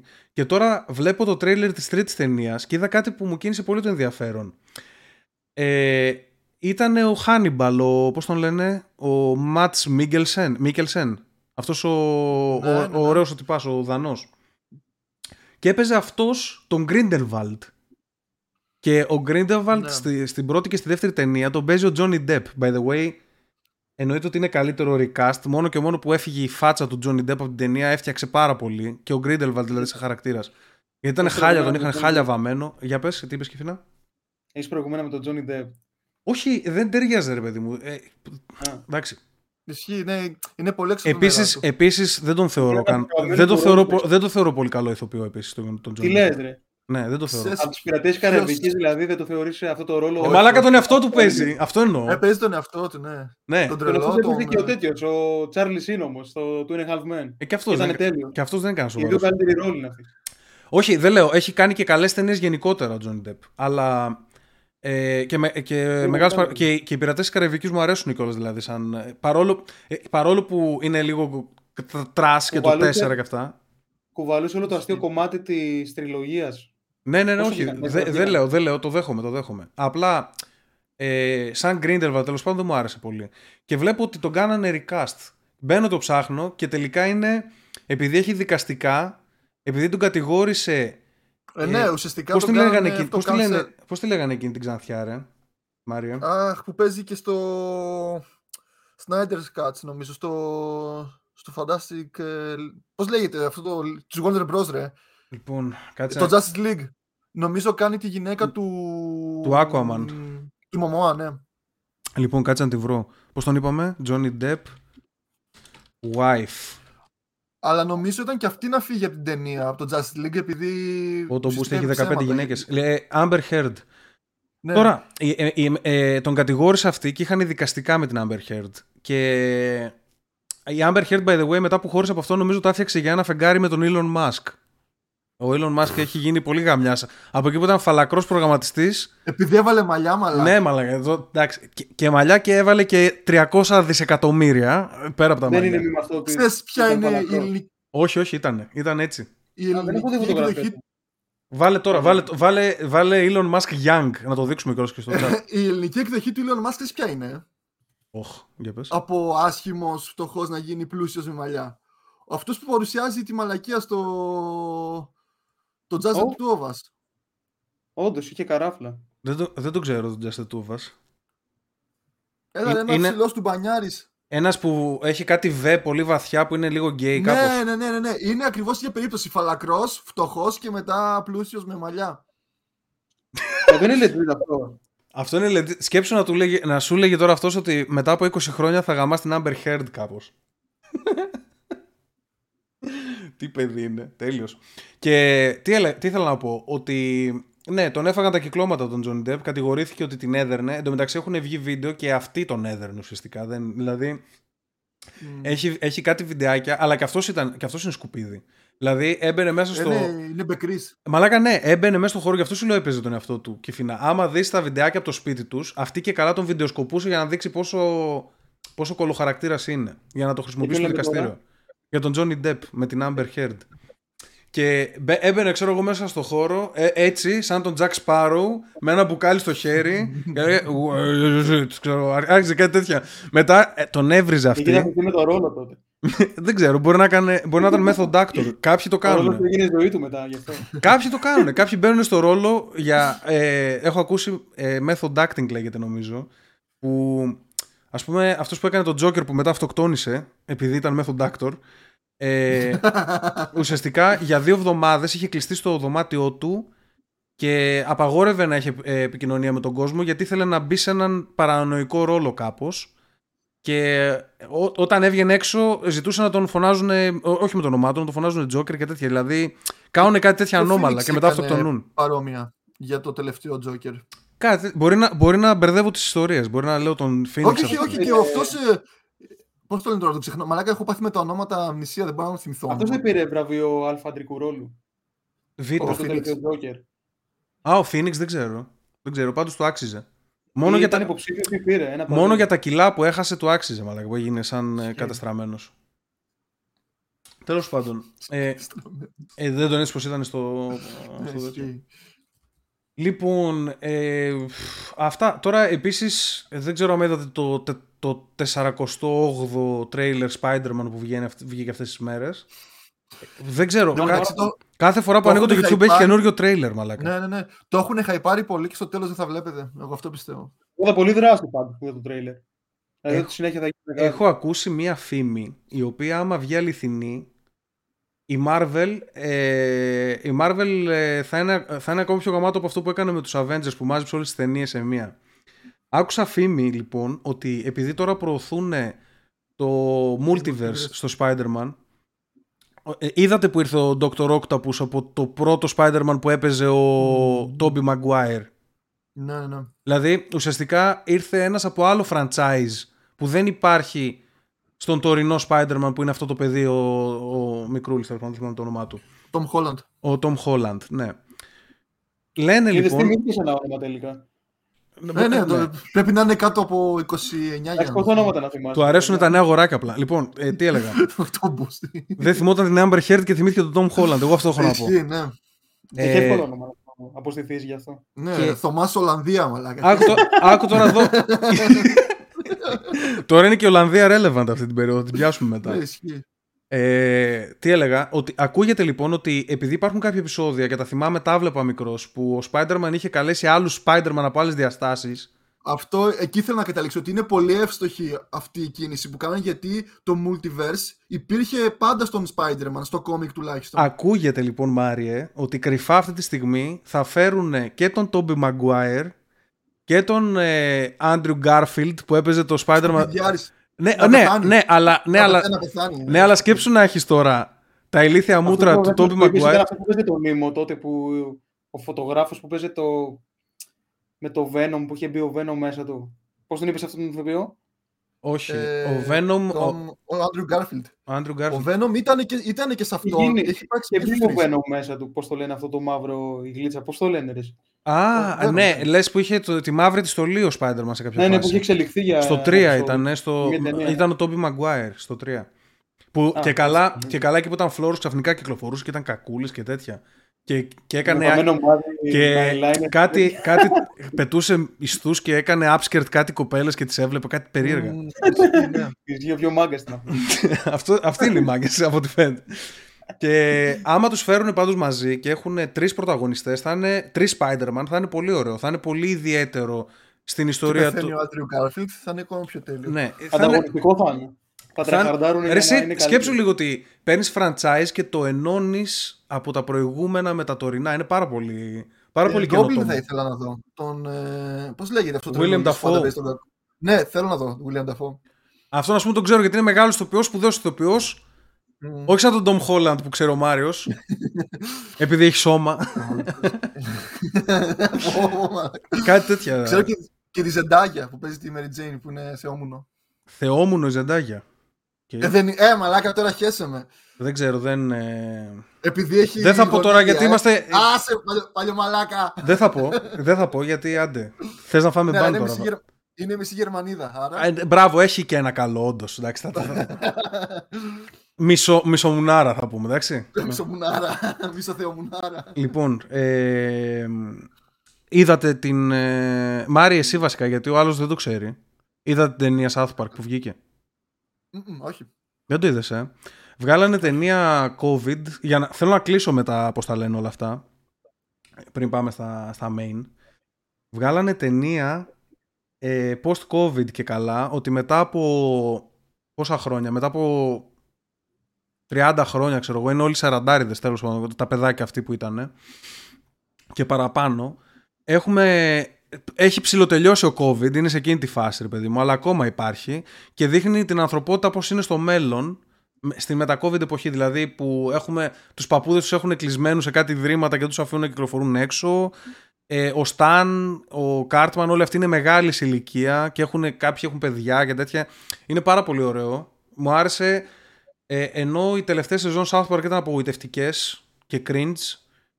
Ξέρω, έχω να δω δηλαδή πάρα πολύ καιρό και από σεζόν. Εντάξει, είναι το σπουδαιότερο καρτούν όλων των εποχών κατά τη γνώμη μου. Δηλαδή πιο πάνω από Simpson για μένα. Family Guy. Μπορεί. Κάποιος έχει ένα κινητό και μας κάνει παρεμβολές. Ακούγεται ακόμα, με παίρνουν τηλέφωνο. Ακούγεται, ναι. Και τώρα. Ναι. Πέταξε το ή μίλα, ξέρω εγώ. Πέταξε το. Τώρα καλύτερα. Ναι, τώρα σίγουρα καλύτερα. Αυτό είσαι στην άλλη άκρη του δωματίου. Και τέλος πάντων, επιστρέψανε σε form, είναι σε πολύ καλή φάση και βγήκε το part 1, θα βγει και part 2 σύντομα. Οπότε, να κάτι να δείτε τώρα στις γιορτές chat. Και επίσης, Τσάτ και Κιφίνα και Μάριε, δείτε και Yellowstone, τη σειρά. Τι φάση? Είναι ο Κέβιν Κόσνερ και έχει, ξέρω εγώ, 3 γιους και μία κόρη. 1980. Ρε μαλάκα, τον 60χρονο παίζει, δεν παίζει τον κόμενο. Περίμενε. Δεν κατάλαβα. Δηλαδή ο Τόμ Χόλαντ τι θα κάνει, τι θα γίνει? Δεν θα εδώ, κατευθείαν τον Τόμ Χόλαντ, μαλάκα, εκείνη το μυαλό του. Λοιπόν, τι έλεγα? Και πολύ καλή σειρά, είναι μεγιστάνας, είναι πλούσιος, είναι συντηρητικός, είναι πολύ ιδιαίτερο για Hollywood για αυτή την περίοδο. Δείτε το, έχει πολύ ενδιαφέρον. Αυτό έχω να πω και πάμε στα θέματά μας. Πάμε στην επικαιρότητα της Ελλάδας. Εγώ λέω να πιάσουμε πρώτα το θέμα του Στάθη, γιατί δεν ξέρω πόση ώρα θα μας πάρει και δεν θέλω είναι να... Όλη την ώρα θα μας πάρει. Ας μας την πάρει. Είμαστε στα 45 λεπτά, έχουμε 1 ώρα και 15 λεπτά. Είμαστε άνετοι. Λοιπόν, Στάθης, για όσους δεν ξέρουν, θα δώσω λίγο το ιστορικό εγώ στα γρήγορα, τι έγινε και μετά έχουν γίνει 1000 πράγματα ακόμα μετά από όλα αυτά που μαθεύτηκαν. Λοιπόν, ο Στάθης είναι ανομαλιάρης. Μιλάμε για τον Στάθη, αυτόν τον που λέει τα κρύα αστεία στο Ράδιο Αρβύλα. Είναι ανομαλιάρης με την έννοια... Όχι ανομαλιάρης βασικά, είναι... Πώς να το πω, είναι καβλιάρης, ας το πούμε έτσι. Είναι καβλιάρης, εντάξει. Εντάξει, είναι πιο σωστό. Ναι. Λοιπόν, τι κάνει. Γενικότερα κυκλοφορούσε η φήμη, και αυτό θα το πιάσουμε μετά που θα πούμε και για τους άλλους. Κυκλοφορούσε η φήμη ότι την πέφτει σε όλες. Υπήρχε και το ψευδόνυμό του, κυκλοφορούσε στην πιάτσα. Αυτό δεν είναι κακό μου. Όχι, δεν το λέω για κακό, όχι. Απλά καβλιάρης. Σκύλο τον λέγανε, ο Σκύλος. Α, ναι, είναι. Λοιπόν, και... Είναι λίγο γήπας. Ναι. Και τέλος πάντων έκανε αυτά, okay. Την έπεφτε σε 16χρονες, οι οποίες εν τέλει μάθαινε ότι είναι 16 και έλεγε όχι ρε πούστη, δεν σε γάμισα, ξέρω. Κάπως κάτι τέτοια. Θα τα δούμε μετά. Αυτό που είναι σχετικό με αυτό που λες, το έχω ακούσει για μια τραγουδίστρια, η οποία βγήκε τώρα, δεν ξέρω με ποιο κίνητρο. Είναι γνωστή τραγουδίστρια, είναι καμία... Αυτό το θέμα που βγήκε για να πει ότι είχε γίνει ένα σκηνικό, που ουσιαστικά δεν είναι κάτι κακό. Διάβασε το μας λίγο, γιατί ξέρω ότι το έχεις. Το έχω αυτό μπροστά μου, το είχα διαβάσει και το είχα δει σε βιντεάκι νομίζω το μεσημέρι. Αυτό που μας έστειλες. Στο οποίο απλά βγήκε αυτή η τραγουδίστρια και είπε ότι ήταν σε ένα μαγαζί, σε ένα μπαρ και ότι... Την είχε προσεγγίσει λίγο, της έλεγε ένα ανέκδοτο και γέλασε και της έπιασε συζήτηση. Την ακολούθησε στις γυναικές τουαλέτες. Ναι, και μετά πήγε στο μπάνιο αυτή στη τουαλέτα και την ακολούθησε αυτός και της έλεγε κάτι πράγματα. Μετά της είπε και κάτι χιδέα τα οποία δεν τα ανέφερε ούτε η ίδια. Με αποτέλεσμα. Αυτή τη χαζομάρα ότι ντρέπομαι να τα πω. Ναι, δεν το είπε δημόσια. Μπορεί να μην το θυμόταν κιόλας, γιατί αυτό λογικά είναι και πολύ παλιά ιστορία. Ναι. Και σε κάποια φάση του λέει αυτό ότι είναι ανήλικη και μετά της λέει αυτός ότι εντάξει. Κρίμα τότε γιατί χάνεις Κάπως έτσι το είπε και την άφησε. Επομένως, σεβάστηκε. Επομένως, αφού το σταμάτησε, εγώ δεν θεωρώ ότι είναι κακό αυτό. Μέχρι στιγμής είναι μια χαρά ηθικός. Δεν έχει κάνει κάτι μέχρι στιγμής. Από τη στιγμής που δεν ξέρουμε τι είναι αυτό το χυδαίο που είπε ότι της είπε, δεν μπορούμε να κρίνουμε εμείς ότι είναι κακό αυτό. Απλά πήγε να φλερτάρει μία, δεν ήξερε την ηλικία της, έπαθε την ηλικία της και το σταμάτησε. Εγώ δεν θεωρώ ότι είναι κακό αυτό. Όχι, και εγώ και δεν θεωρώ κιόλας ότι που προσπαθεί να γαμίσει όλη τη Θεσσαλονίκη, δεν το θεωρώ κακό. Εντάξει. Περιορέξεως, ο καθένας κάνει. Όχι, δεν το θεωρώ, αλήθεια. Τώρα, αυτό που έκανε όμως και είναι όντως κατακριτέο, που δεν το έκανε από εκδίκηση, by the way, τα είχε φτιάξει με μια κοπέλα στην Αλόνισο κάπου, κάτι τέτοιο. Δεν ξέρουμε, μάθαμε. Δεν ξέρω, αλλά εγώ να σου πω τώρα έτσι πως τον κόβω αυτόν, κάνει 25 να είναι αυτή. 25-26 θα έλεγα και εγώ. Ναι, έτσι πως τον κόβω αυτόν. Από το βλέμμα του. Λοιπόν, τους ξέρω, τους αναγνωρίζω. Τι θα υπάρξει. Δεν το έκανε για εκδίκηση, γιατί είδα ότι κάποια από αυτά τα βιντεάκια χρονολογικά το ανέβασε όσο ήταν μαζί της. Ναι, αυτό. Δεν ήταν εκδικητικό. Ανέβαζε ουσιαστικά, τα είχε με αυτήν 2 χρόνια. Εκδικητικό ήταν ένα τελευταίο που ανέβασε, που το ανέβασε, είπαν, μετά από τη μήνυση που του έκανε το Σεπτέμβριο. Εγώ δεν πιστεύω ότι είναι αυτό εκδικητικό. Εγώ πιστεύω ότι όλα αυτά είναι επειδή ήθελε να κάνει ένα καλό account, να παίρνει λεφτά από κάνα Pornhub, κάτι τέτοιο. Δηλαδή να γίνει. Δεν νομίζω να το λείπουν το συγκεκριμένο. Δεν νομίζω να το κάνει για τα χρήματα. Γιατί ρε μαλάκα. Άμα έχεις 80.000 προβολές που είχε το βίντεο της. Δεν νομίζω να έχεις μεγάλα πηγή. Επειδή δεν τα έχω δει, φαίνεται καθαρά ότι είναι ο Στάθης. Το αναγνωρίζεις. Δεν το έχουμε δει το βίντεο. Κάτι κυκλοφορεί ότι. Βασικά δεν είπαμε ακόμα τι έγινε και τα ξέρει ο κόσμος, αλλά για να είμαστε λίγο πιο επαγγελματίες. Τα είχε με αυτήν 2 χρόνια και κατά τη διάρκεια της σχέσης τους και λίγο αργότερα ανέβαζε βιντεάκια σεξουαλικού περιεχομένου σε τσοντοσάιτ. Βιντεάκια λένε και 300 φωτογραφίες. Και 300 φωτογραφίες και 4-5 βιντεάκια, κάτι τέτοιο. Και το ένα το βιντεάκι είχε γίνει και viral. Μπορεί να έχει γράψει step sister, δεν ξέρω, step daughter. Όνομα από account ξέρουμε. Δεν ξέρουμε, αλλά έχουμε έναν φίλο ο οποίος σίγουρα θα τα ξέρει πια για τέτοια Μαρία. Οπότε δεν αμφιβάλλω ότι μπορούμε να το τσεκάρουμε. Κάτι κυκλοφορεί, ένα meme. Πώς το έλεγαν και Φίνα. Μισό λεπτό να το βρω. Κάπως. Βάλτο στο στόμα σου. Τι! Κάτι θα μας πει τώρα και Φίνας, γιατί δεν το. Υπάρχει ένα μήνυμα που λέει. Πού το έχω στο κινητό, το έχω. Για να δω. Πού είμαστε. Νομίζω. Έχει βγει ένα μήνυμα το οποίο μάλλον βασίζεται σε αληθινά γεγονότα. Το οποίο λέει πάρ' το στο στόμα. Που από ό,τι φαίνεται κάτι τέτοιο αναφέρεται και σε το συγκεκριμένο. Πάρ' το στο στόμα, οκ. Okay. Αλλά μπορεί να μην είναι και αληθές. Δηλαδή μπορεί να είναι και σαν μιμ απλό. Ναι, μπορεί να υπάρχει το βιντεάκι. Εγώ ήξερα ότι επειδή αυτό το σκηνικό έχει γίνει εδώ και 2 χρόνια και με δικαστική εντολή, όχι με δικαστική εντολή, η κοπέλα πήγε στο site και τους είπε κατεβάστε τα βίντεο αυτά, τα κατέβασαν. Εδώ και καιρό. Από το ένα site. Από τα άλλα site δεν μπορούσε να τα κατεβάσει. Έτσι. Υπήρχαν κάποια site είπε, που δεν μπορούσε να βρει κάποιον υπεύθυνο. Και έχω ακούσει και το άλλο, ότι ο Στάθης και από άλλες πιο πριν ανέβαζε, εννοείται, όχι μόνο από αυτήν. Και επίσης είχε και ένα blog δικό του που τα ανέβαζε. Κάτι τέτοια περίεργα έχω ακούσει. Δεν ξέρω, ακόμα είναι φρέσκια ιστορία. Τώρα. Αυτό το στόμα blogspot.gr. Συγγνώμη. Αυτό τώρα που λέμε, εντάξει, είμαστε τρίτη chat. Όσοι παρακολουθείτε το κοινό, είμαστε τρίτη. Το Σάββατο που θα ανέβει. Μπορεί να έχουν αλλάξει. Ναι, το Σάββατο που θα ανέβει αυτή η εκπομπή μπορεί να έχουν βγει 1000 πράγματα στη φορά. Τέλος πάντων. Γιατί συνήθως όταν γίνεται ένα συμβάν με κάποιον άνθρωπο, μετά βγαίνουν και μιλάνε για το συγκεκριμένο κι άλλοι. Δηλαδή, ναι, τώρα ήδη βγαίνουν, ας πούμε, παίρνουν θάρρος κι άλλες και βγαίνουν και. Τα στέλνουν αυτά που τους έχει κάνει, κάτι τέτοιο. Μέχρι στιγμής δεν έχω δει κάτι τόσο κατακριτέο όσο αυτό. Να πούμε ότι εφόσον δεν είναι revenge porn, δεν είναι τόσο σκουπιδιάρικο, παρόλο που είναι.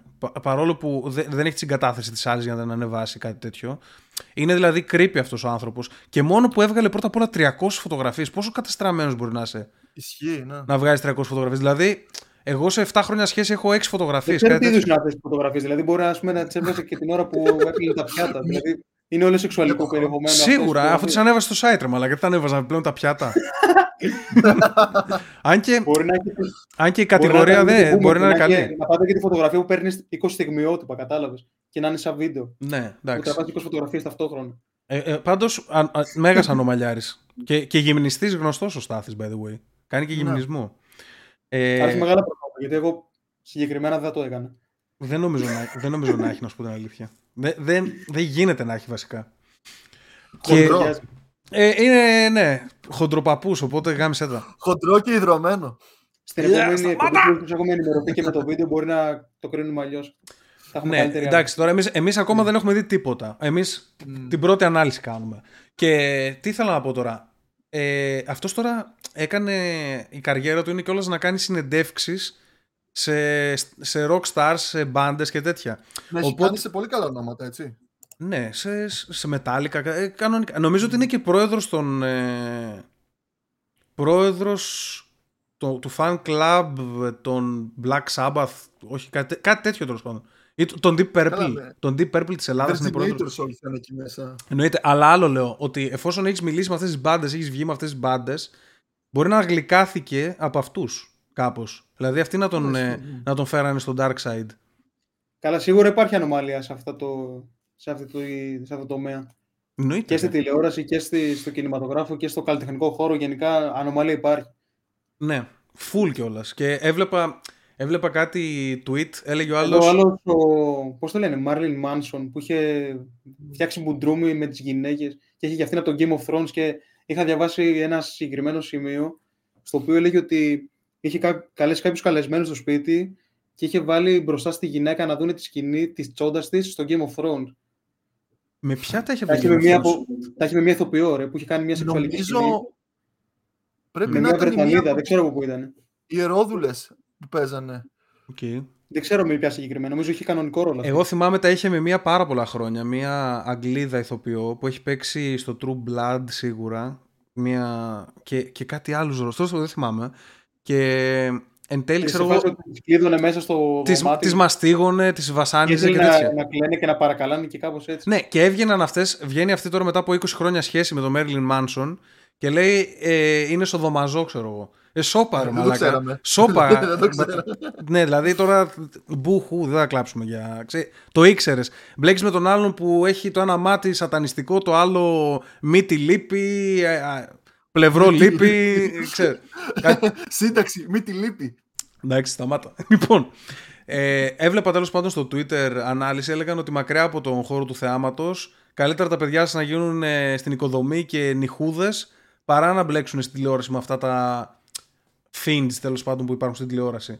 Και να πούμε τώρα την αντίδραση όλου αυτού, εντάξει. Δεν ξέρω σήμερα, ο Μάριος άργησε, ίσως να μπορούσαμε να δούμε Ράδιο Αρβύλα. Σήμερα είχε Ράδιο Αρβύλα 8 η ώρα. Ξέρει κανένας σας? Πρέπει να είχε, γιατί κάτι άκουσα με το που μπήκα σπίτι, αλλά δεν ξέρω. Δηλαδή άκουσα πάλι ένα πρόλογο ξεστεναχωρεμένο. Θα το δούμε. Κρίμα, δεν έχουμε περισσότερα δεδομένα. Την επόμενη εβδομάδα όλα θα κάνουμε το follow-up ούτως ή άλλως του ρεπορτάζ. Είδα λοιπόν ότι βγάλανε τη Δευτέρα τέλος πάντων, που μας χθες, που έσκασε αυτό το σκηνικό. Το σκηνικό έσκασε το μεσημεράκι. Και το μεσημεράκι ο Κανάκης τέλος πάντων πήρε τηλέφωνο το Στάθη. Δεν ξέρουμε αν ισχύει αυτό, εντάξει. Τον έβρισε και καλά και τον είπε ότι διακόπτουμε τη συνεργασία μας. Αυτό. Και τον έβρισε επειδή δεν τον είχε ενημερώσει για όλα αυτά που γίνονται κτλ. Τώρα, όταν ξεκίνησε η εκπομπή της Δευτέρας του Ράδιο Αρβύλα, φάγανε ένα 12 λεπτό περίπου που ουσιαστικά προσπαθούσαν να μας πείσουν εμάς το κοινό ότι δεν ήξεραν τίποτα και ότι η ηθική στάση είναι να σταματήσουν τη συνεργασία τους με το Στάθη. Τέλος ο Στάθης από την εκπομπή και προχωράμε παρακάτω οι τρεις μας. Το πιο φυσιολογικό έκανε, αυτό μπορεί να γίνει. Ναι, αν μιλάμε για την απόλυση. Τώρα, είπανε πολλές φορές ότι...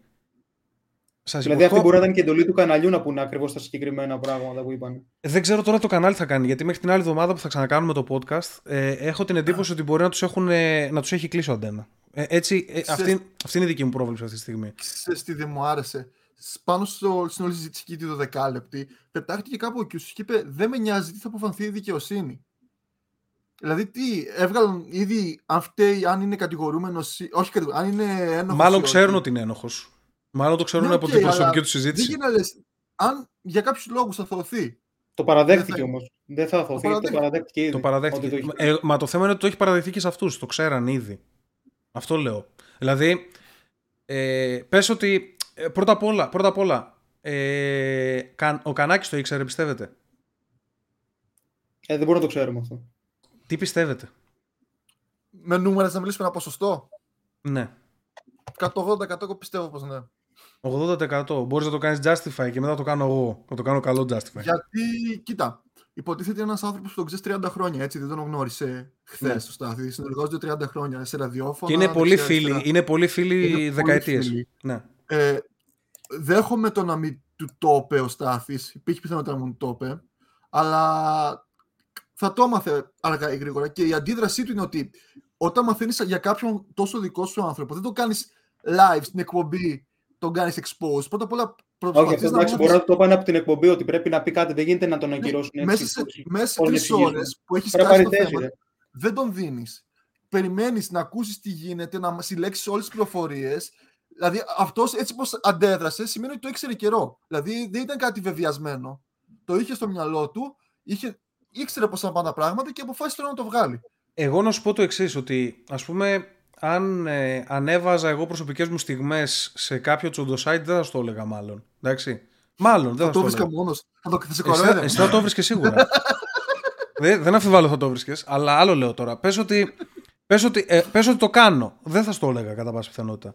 Ναι. Αλλά να έχω δικαστήρια 3 χρόνια, από το 2018 είναι τα δικαστήρια. Τρέχει. Είσαι σίγουρος γι' αυτό? Ή το 2018 έγινε το συμβάν? Εγώ νομίζω αυτό το Σεπτέμβρη ήταν το πρώτο δικαστήριο που δεν πήγε, που λέγανε ότι έκανε βόλτες με τη μηχανή και έλεγε ότι έχει χειρουργία και τέτοια. Οκ, δεν το ξέρω αυτό. Μπορεί να κάνω λάθος. Δηλαδή το 18 τα έφτιαξε με αυτήν, ας πούμε. Αυτό είναι το που μπερδεύω. Το 18 ήταν τότε με τα βίντεο που τα ανέβαζε. Το ανέβαζε, οκ. Και είχε δικαστήριο τώρα το Σεπτέμβριο και ποια ήταν η δικαιολογία? Κάτι είχε επεμβάσει, έλεγε δεν είναι καλά, είχε κάτι χειρουργία, είχε βρει μια πρόφαση για να μην παρευρεθεί στο δικαστήριο. Αλλά λένε ότι τον είχαν δει 1-2 μέρες μετά στη μηχανή. Με γαμάει μια 25χρονη. Εν τω μεταξύ, αυτή η κοπέλα τον έκανε. Στην αρχή δεν είχε τη στήριξη της οικογένειάς της, από ό,τι ξέρω. Και το πήγε δικαστικά το θέμα και μετά. Χέστηκε ο Στάθης και την πήρε τηλέφωνο, ενώ αυτή ήταν. Για να τα βρούνε, να τα βρούνε μεταξύ τους. Ότι ήταν σε δύσκολη κατάσταση. Της είπε, ναι, την πήρε τηλέφωνο και της έταξε γάμο, μαλακά ο Θεός. Πώς έχει γεστεί. Ξεσμένος. Ναι, αλλά το θέμα είναι ότι και αυτή δέχτηκε μαλάκα, γιατί είναι χαζές. Γιατί... Και μετά λέει όμως ότι δεν τα βρήκαν και τελικά δεν ήθελε να παντρευτεί. Όχι, δεν τα βρήκαν. Όχι, δεν τα βρήκαν. Περίμενε. Της λέει. Της λέει ότι συγχώρεσέ με, αυτό που έκανα ξέρω εγώ δεν είναι σωστό, αλλά σε αγαπάω και τέτοια και θέλω να σε παντρευτώ. Εντάξει. Και αυτή λέει: «Οκ, εντάξει, θα παντρευτούμε, αγκές». Συγχωρεμένος. Ναι, αγκές δεν θα το κάνουμε, δεν θα το προχωρήσουμε τόσο δικαστικά και πάμε για γάμο. Ας πούμε, τα βρήκαμε. Τον πίστεψε, ας πούμε. Και μετά πήγε αυτή και τον βρήκε και της είπε αυτός ότι άντε γαμίσου, δεν θέλω καμία σχέση μαζί σου. Έχω βρει γκόμενα, άκου τώρα. Είχε βρει μια γκόμενα 15 μέρες πριν από εκείνη τη συνάντηση. Και της είπε ότι θα παντρευτώ αυτήν τελικά. Και της είπε δεν θέλω καμία σχέση μαζί σου και δεν θέλω να τα βρούμε δικαστικά, δεν θέλω να ασχοληθούμε με το θέμα. Μπορεί δηλαδή να την έκανε κάτι σαν mind games, bullying, τέτοια για να το παρατήσει, να αυτοκτονήσει. Δεν ξέρω πώς το σκέφτηκε ο μαλάκας. Και εν τέλει ευτυχώς να ένα καλό του Me Too, ρε παιδί μου, που βγήκε αυτό το πράγμα μέσα από τα social media και τώρα έχει αυτή η κοπέλα τη δύναμη, ρε παιδί μου, και τη στήριξη να κυνηγήσει κάποιον ο οποίος είναι full διάσημος. Γιατί μέχρι πριν από 5 χρόνια, κάποιος άμα είναι μεγάλο όνομα και σου είχε κάνει κάτι, δεν το έλεγες. Γιατί έλεγες τώρα που να μπλέκω, θα έχει ο άλλος τον Κούγια, εγώ δεν θα έχω λεφτά, τζάμπα θα γίνω και ρεζίλι τζάμπα ουσιαστικά. Ναι, τώρα πλέον έχει αντιστραφεί αυτή η φάση, αλλά πρέπει να προσέχουμε. Γιατί μπορεί να είναι αθώος. Δεν έχει γίνει το δικαστήριο. Παρόλο που το παραδέχτηκε. Ναι. Ας πούμε ότι αθωώνεται για κάποιον οποιοδήποτε λόγο που τον οποίο δεν μπορούμε να τον ξέρουμε αυτή τη στιγμή. Εντάξει, δηλαδή, μπορεί αυτός από πίεση της παραγωγής να το παραδέχτηκε αυτή τη στιγμή και να πει συγγνώμη. για το PR. Ναι, δεν ξέρουμε. Μπορεί να αποδειχτεί ότι η κοπέλα ήξερε ότι ανέβηκε. Ναι, δεν ξέρουμε. Ναι, κατά πάσα πιθανότητα 99% εννοείται ότι το έκανε και έτσι φαίνεται τέλος πάντων. Αλλά γενικότερα αυτό είναι το πρόβλημα με αυτό το Me Too που βγαίνει αυτή την τελευταία δεκαετία, πενταετία. Ότι γίνεται η κατηγορία και κατευθείαν τον άλλο τον απολύουμε, του καταστρέφουμε τη ζωή, του καταστρέφουμε την υπόλοιψη δημόσια. Πριν υπάρξει δικαστήριο, πριν υπάρξει κάποιος φορέας επίσημος. Και αυτό πρέπει να το προσέχουμε. Απότομα. Αυτό πρέπει να το προσέχουμε πάρα πολύ. Τώρα, εγώ να πω ότι. Το θέμα δεν πήγε. Εσύ και Φίνα, πόσο δίνεις πιθανότητα να το ήξερε ο Κανάκης? Να σου βάλω κάτι να δεις? Βεβαίως. Λάω το φυσί δεν είπες νούμερο. Πόσο υπολογίζεις περίπου? 95%. Έχω. 95%. Okay. Δεν έχουμε, πρέπει να το ξανακάνεις share και να βάλεις κλικ τον ήχο, να μπαίνει ήχος. Θεωρείς θεατρική όλη αυτή την παρουσίαση τη 12λεπτη? Είχε ένα... Εννοείται ρε μαλάκα, εντάξει. Μια δραματοποίηση, λίγο παραπάνω. Εδώ δραματοποίηση έχουμε εμείς τώρα που κάνουμε podcast, μαλάκα. Άλλο λέει, εντάξει, εννοείται ότι... Εγώ πιστεύω ότι με τον τρόπο που μιλούσε και με τον τρόπο που είχε κάποιες εκφράσεις και έσκυβε λίγο τα μάτια του, πιστεύω ότι κάτι έκρυβε. Τώρα αυτό θα το κρίνουν οι άλλοι καλύτερα. Εμείς δεν είμαστε δικαστές εδώ πέρα. Γλώσσα σώματος, αμυντική δηλαδή. Δίνει ένα ποσοστό ότι μπορεί να γνώριζε κάτι. Βάλτο μου ρε μάλακα να το δω αυτό που θες. Γιατί δίνω 0% ότι δεν ήξερε τίποτα. Βάλτο μου λίγο να το δω αυτό που θες να μου δείξεις. Τώρα δεν ξέρω αν έχω πιάσει τη σωστή στιγμή. Βάλε λίγο φωνή από το YouTube. Μετά από αυτό δεν μπορεί να είναι κομμάτι του Ράδιο Αρβύλα. Πρέπει να βρω τη στιγμή που το λέει όμως. Τη λύπη μου για το περιστατικό, για αυτό που έκανε, του είπα ότι δεν μπορώ να το πιστέψω. Τι ψάχνεις που λέει, τι. Μετά θα σου δώσω κι εγώ ένα βιντεάκι να δείξεις. Όντως έχουν συμβεί όλα αυτά τα πράγματα. Στην αρχή, πραγματικά δεν είναι ο εγκεφαλός μου. Έχετε ήχο αρχικά? Έχουμε. Να διαχειριστώ όλο αυτό που γίνεται. Και μετά από κάποιες ώρες επικοινώνησα πάλι με τον Στάθη. Να του ανακοινώσω την απόφαση μου και την απόφαση όλων μας ότι θα διακόψουμε τη συνεργασία μαζί. Όχι, δεν είναι αυτό το σημείο. Έχω βάλει λάθος στιγμιότυπο. Είναι το στιγμιότυπο που θέλω να βάλω που. Δείχνει γλώσσα σώματος. Είναι πιο πριν. Εκεί που λέει, ας πούμε, το τι είχε γίνει και ότι δεν γνώριζαν. Δείχνει γλώσσα σώματος, αυτό θες να μας δείξεις? Δεν ξέρω πώς είναι οι εκπομπές, γιατί δεν παρακολουθώ και Ράδιο Αρβύλα. Είχα δει μόνο πρώτη σεζόν. Πρώτη και δεύτερη, ίσως παρακολουθώ. Θέλετε να σας βάλω εγώ, το έχετε δει αυτό με τη Μενδώνη που έλεγε? Να βάλουμε αυτό να παίξει. Είναι πάρα πολύ ωραίο. Έχει γίνει πολύ viral. Μάρια θα γελάσεις πολύ. Λοιπόν, Κυφίνα, στο στέλνο, άμα είναι. Τώρα έτσι πως είναι. Περίμενε. Στο στέλνο στο Facebook, χώστο αυτό να παίξει, άμα είναι. Λοιπόν, context, εντάξει. Είχε γίνει το σκηνικό με τον Λιγνάδη, ο οποίος είναι κάτι παιδεραστής, δεν ξέρω, κάτι περίεργο. Καταδικασμένος. Ο οποίος ήταν κάτι στο θέατρο. Και... Να δω κάτι που μου έχει στείλει τώρα αυτή τη στιγμή. Ναι, στο στείλα στο Messenger, βάλτο να παίξει. Λοιπόν, βασικά, άνοιξε το άστο σε pause λίγο να σας πω ότι... Να σας δώσω το context. Λοιπόν, και ο Κανάκης βγάζει αυτόν εδώ το λόγο που θα δείτε τώρα. Εντάξει, είναι πάρα πολύ... Μάρια, δεν μπορείς να φανταστείς, φοβερή ηρωνία είναι το συγκεκριμένο εδώ. Λοιπόν... Και λέει το εξής ουσιαστικά. Α, τότε που έλεγε για να παραιτηθεί. Ναι, κάτσε. Μην το δίνεις. Να το δει ο Μάριος έτσι, να δούμε την αντίδραση. Λοιπόν, η Μενδώνη είναι υπουργός πολιτισμού της Ελλάδας. Εντάξει. Ναι. Και επειδή αυτή τον προσέλαβε το Λιγνάδη, τον είχε δει μία φορά στη ζωή της, κάτι τέτοιο, είπε ο Κανάκης ότι δεν μας νοιάζει άμα δεν ξέρει η Μενδώνη ότι αυτός ήταν κάτι, παιδεραστής ή κάτι τέτοιο. Πρέπει να παραιτηθεί η ίδια, γιατί. Από ηθική τέτοια. Δώσε λίγο να το δεις όλο. Ναι, sorry. Δώσε και φινά. Πάρα πολύ όλα αυτά τα πράγματα, αλλά πρέπει να πούμε. Μας έκλεισε τον ήχο. Τώρα δεν έχατε ήχο. Στην Νέα Δημοκρατία για δύο λόγους. Πρώτα απ' όλα, γιατί δυστυχώς όλη η πολιτική εξουσίας όλα τα χρόνια στην Ελλάδα έτσι μας έχουν συνηθίσει σε τέτοια θέματα. Αυτά είναι τα ανακλαστικά τους. Και δεύτερον, γιατί από τη στιγμή που κάποιο κόμμα γίνεται κυβέρνηση, πάβει να είναι αυτό το κόμμα. Ο ΣΥΡΙΖΑ, όταν έγινε κυβέρνηση, δεν ήταν πλέον ο ΣΥΡΙΖΑ, ήταν η κυβέρνηση της χώρας μας και ολονών μας. Το ίδιο και η Νέα Δημοκρατία. Όταν γίνεται κυβέρνηση, δεν είναι πλέον η Νέα Δημοκρατία, είναι η κυβέρνησή μας. Ολονών μας. Ναι, για όλους μας. Σταμάτα, μιλάς, σε Στάθη. Τάνα. Πραγματικά είναι το χειρότερο πράγμα που μπορούμε να κάνουμε. Από εκεί και πέρα. Ούτε τους detective θα κάνουμε. Αν ήξερε, αν δεν ήξερε, αν γνώριζε, αν δεν γνώριζε, αν ήταν φίλος εκείνου, γνωστός του. Όχι, δεν θα κάνουμε τίποτα από όλα αυτά. Θα τα δεχτούμε όλα. Δεν γνώριζε τίποτα. Κανένας δεν ήξερε τίποτα. Αν και αυτό θέλει πολλή συζήτηση, γιατί εδώ από ό,τι φαίνεται όλοι ήξεραν εκτός από αυτήν που τον διόρισε πρώτον. Και δεύτερον, είναι και λίγο υποχρέωσή της να ξέρει. Εδώ εμείς έναν συνεργάτη παίρνουμε καινούριο. Και... Εσύ θεωρείς ότι είναι υποχρέωση κάποιου να ξέρει τα πάντα. Εννοείται όχι. Εννοείται όχι, ρε μαλάκα. Εννοείται όχι. Περιέγραψε ακριβώς την κατάσταση, έτσι. Ναι, κάτσε, βάλ το όλο να παίξει. Γιατί συνεχίζει, κάτσε. Τσεκάρουμε να δούμε τι καπνοφουμάρει αυτός ο άνθρωπος πριν τον βάλουμε μέσα στο μαγαζί μας. Πόσο μάλλον καλλιτεχνικό διευθυντή στο εθνικό της χώρας. Όμως θα δεχτούμε, δεν ήξεραν τίποτα, εντάξει, καμία αντίρρηση.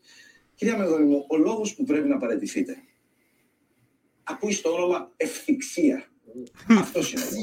Και σήμερα που έκανα αυτό το σχόλιο στο διαδίκτυο, από κάτω ερχόταν τα σχόλια των ανθρώπων, άπειρα σχόλια που λέγαν το εξής.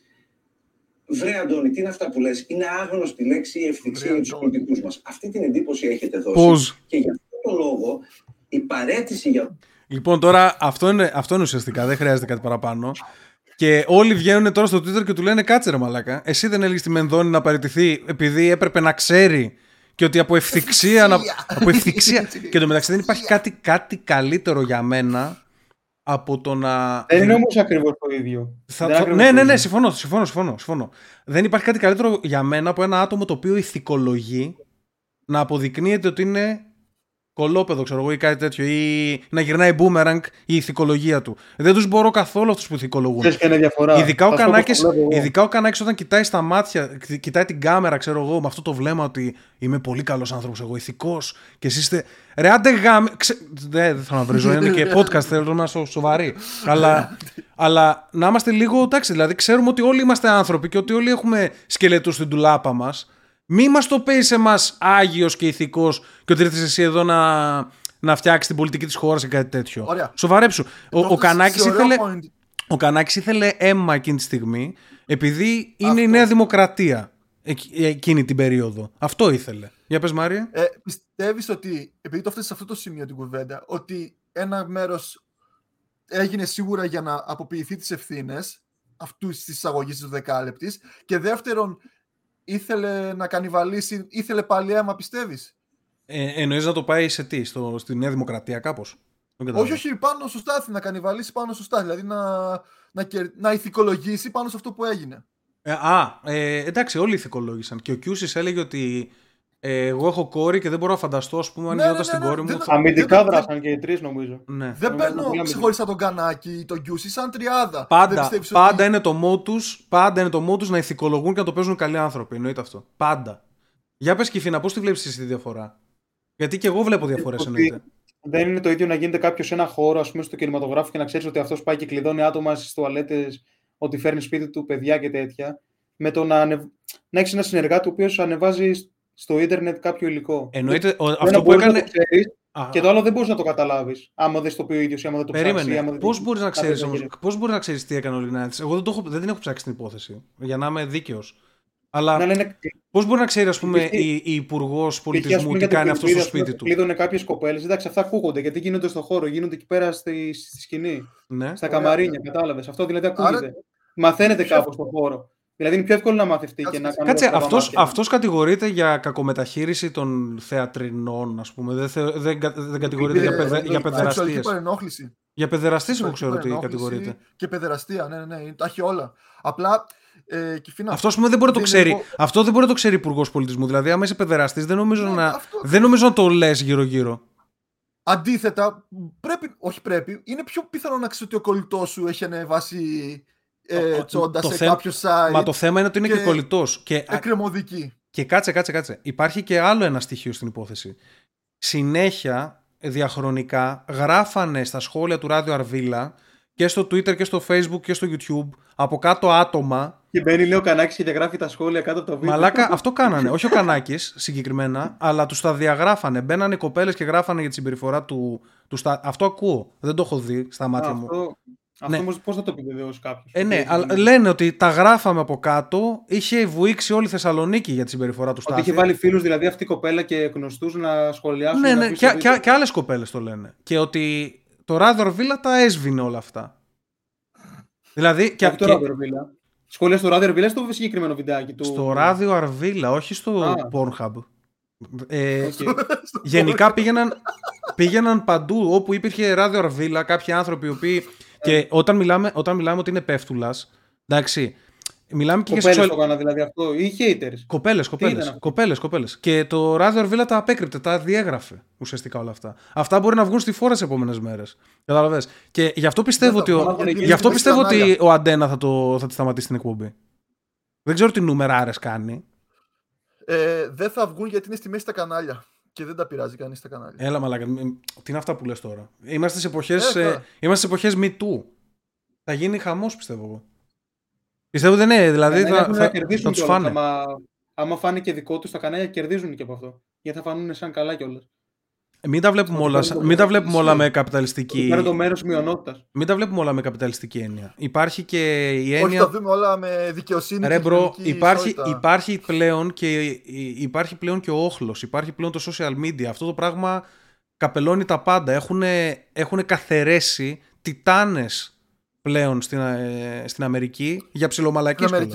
Στην Αμερική. Έρχεται αυτό τώρα. Με διαφορά φάσεις είμαστε και εδώ. Το ίδιο πράγμα είναι. Τέλος πάντων.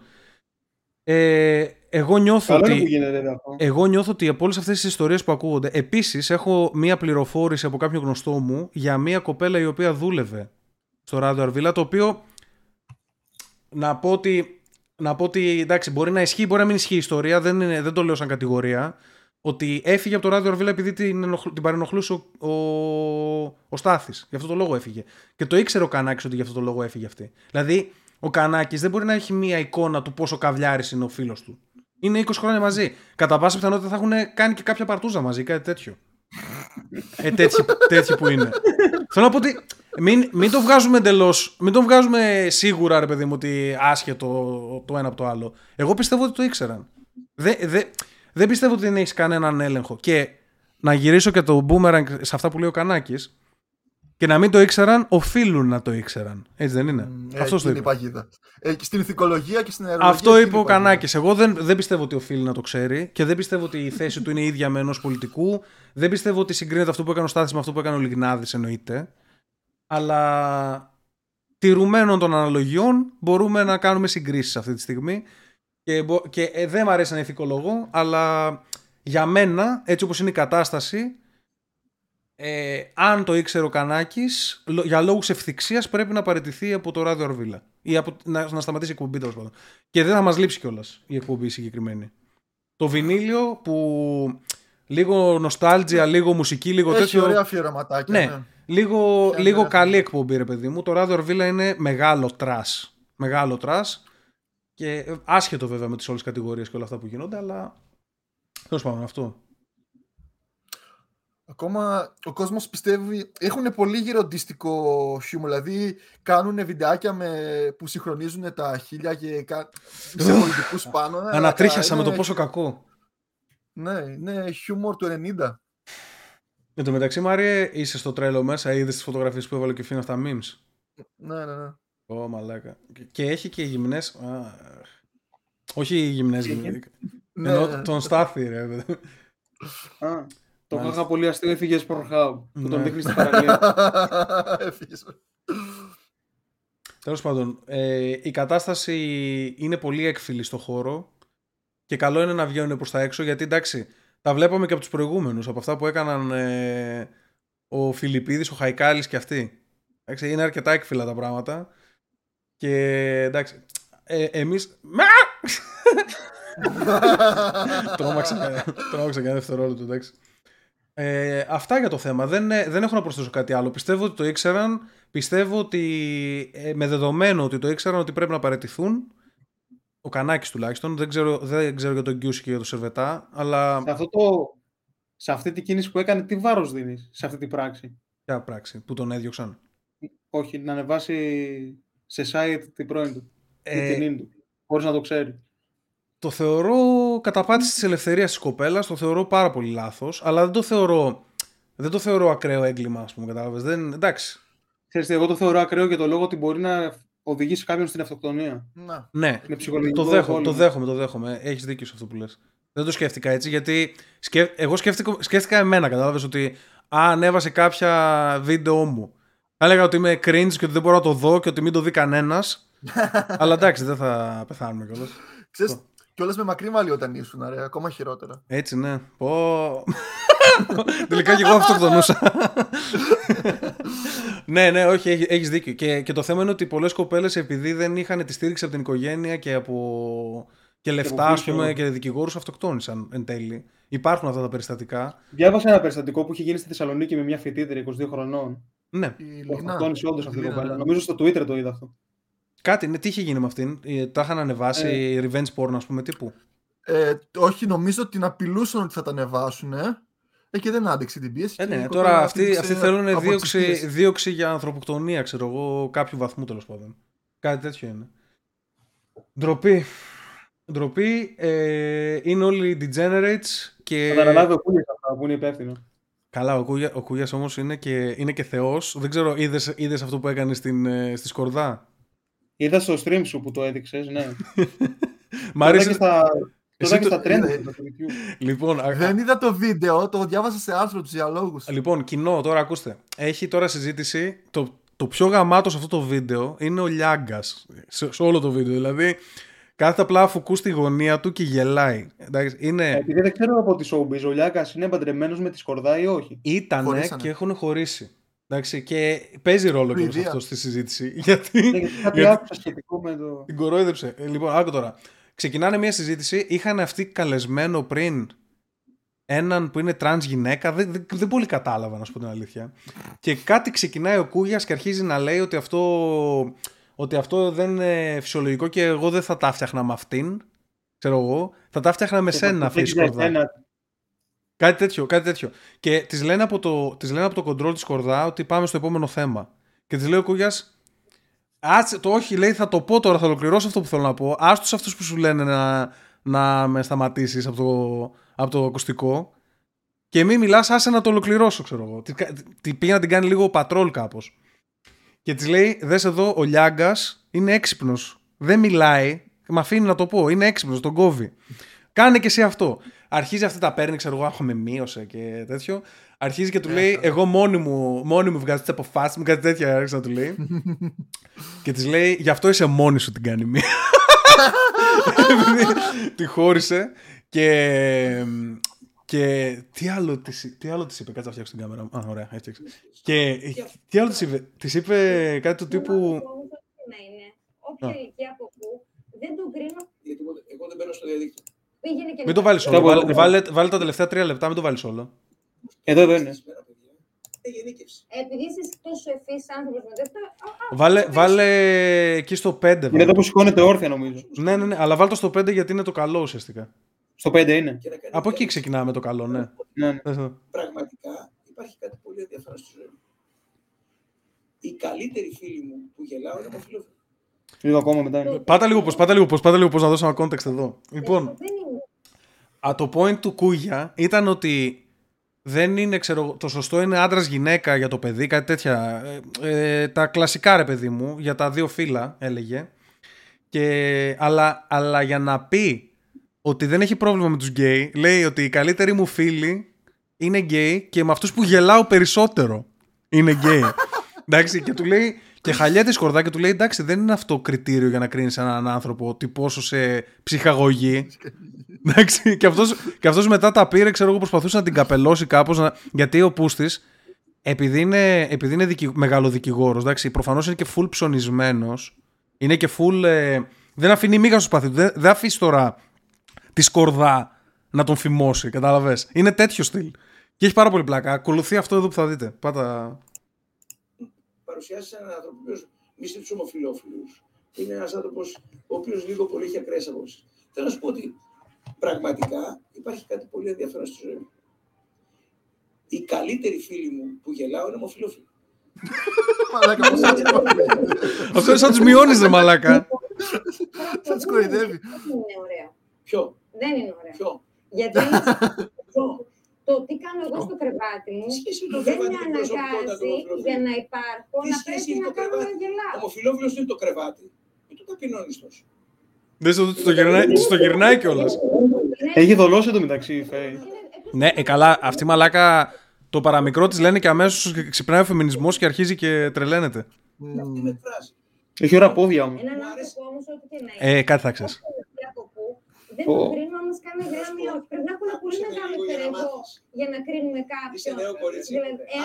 Τι είναι ο κορίτσι μας, 43 χρονών. Αγαπάμε ή όχι. Ο Λιάγκας λέει δεν μπορώ να κάνω κάτι, το αφήνω. Μιλάει στην πέρα των παιδιών του και δεν αντιδράει καν. Είναι τέλειος, ο Λιάγκας είναι τέλειος. Βλέπεις ότι ο Λιάγκα που είναι έξυπνος και μάγκας, σιωπά. Εγώ τι έχω κάνει, δεν έχω κάνει μόνος. Εδώ ο Λιάγκας που κάνει έτσι είναι ότι όχι, τώρα τα πήρε η Φέη. Έτσι σκέφτηκε σίγουρα. Όχι, ξέρεις ποιο, επειδή τον έχουν κατηγορήσει και το Λιάγκα για μισογενισμό και θέλει να μιλήσει και δεν μπορεί. Ναι. Έχει έστει πάνω του κι αυτός. Άρα λοιπόν σε μια στιγμή είδα λοιπόν δύο κυρίες εγώ μπροστά μου. Επίτρεψέ μου λοιπόν μεταξύ της κυρίας που είχε πολύ ωραία πόδια, πολύ ωραίο σώμα. Να τους κεφίνας. Εγώ γνωρίζοντάς σας να φλερτάρω εσένα. Και αυτός πρέπει να είναι παντρεμένος με παιδιά. Το θέμα είναι ότι δεν υπάρχει ταπόκριση στο φλερ. Γιατί εσύ μπορείς να μου κάνεις παιδί. Γιατί εσύ μπορείς να το μεγαλώσεις το παιδί σαν γυναίκα. Και συγχρόνως γιατί μπορεί να μορφύνεις τη ζωή μου ως γυναίκα. Γιατί κάνει μια ερώτηση ο Λιάγκας προηγουμένως και προσπαθείς να την προλάβεις. Παρακολούθησα την προηγούμενη συνέντευξη. Μα ο καθένας λέει ο Λιάγκας. Για πες μας λέει για τον σύντροφο σου. Άκουσε με κάτι. Τι πράγμα. Ο καθένας, εγώ υπέριξα τον Λιάγκας. Διάλεξα να παντρευτώ και να φλερτάρω την όντερη γυναίκα της εποχής. Σύγχρονος. Έτσι τσάντ μαλάκα. Ήταν κλασικού μπαλέτου μας που ήταν στο Λονδίνο. Δες εδώ για τη γυναίκα του. Αυτός λέει δηλαδή κοίταξε το υπόβαθρο της οικογένειάς της. Για να την πάρει. Ναι, ότι ο μπαμπάς είναι διευθυντής τράπεζας. Αυτό είναι τα κριτήρια για μαθηματικό διευθυντή.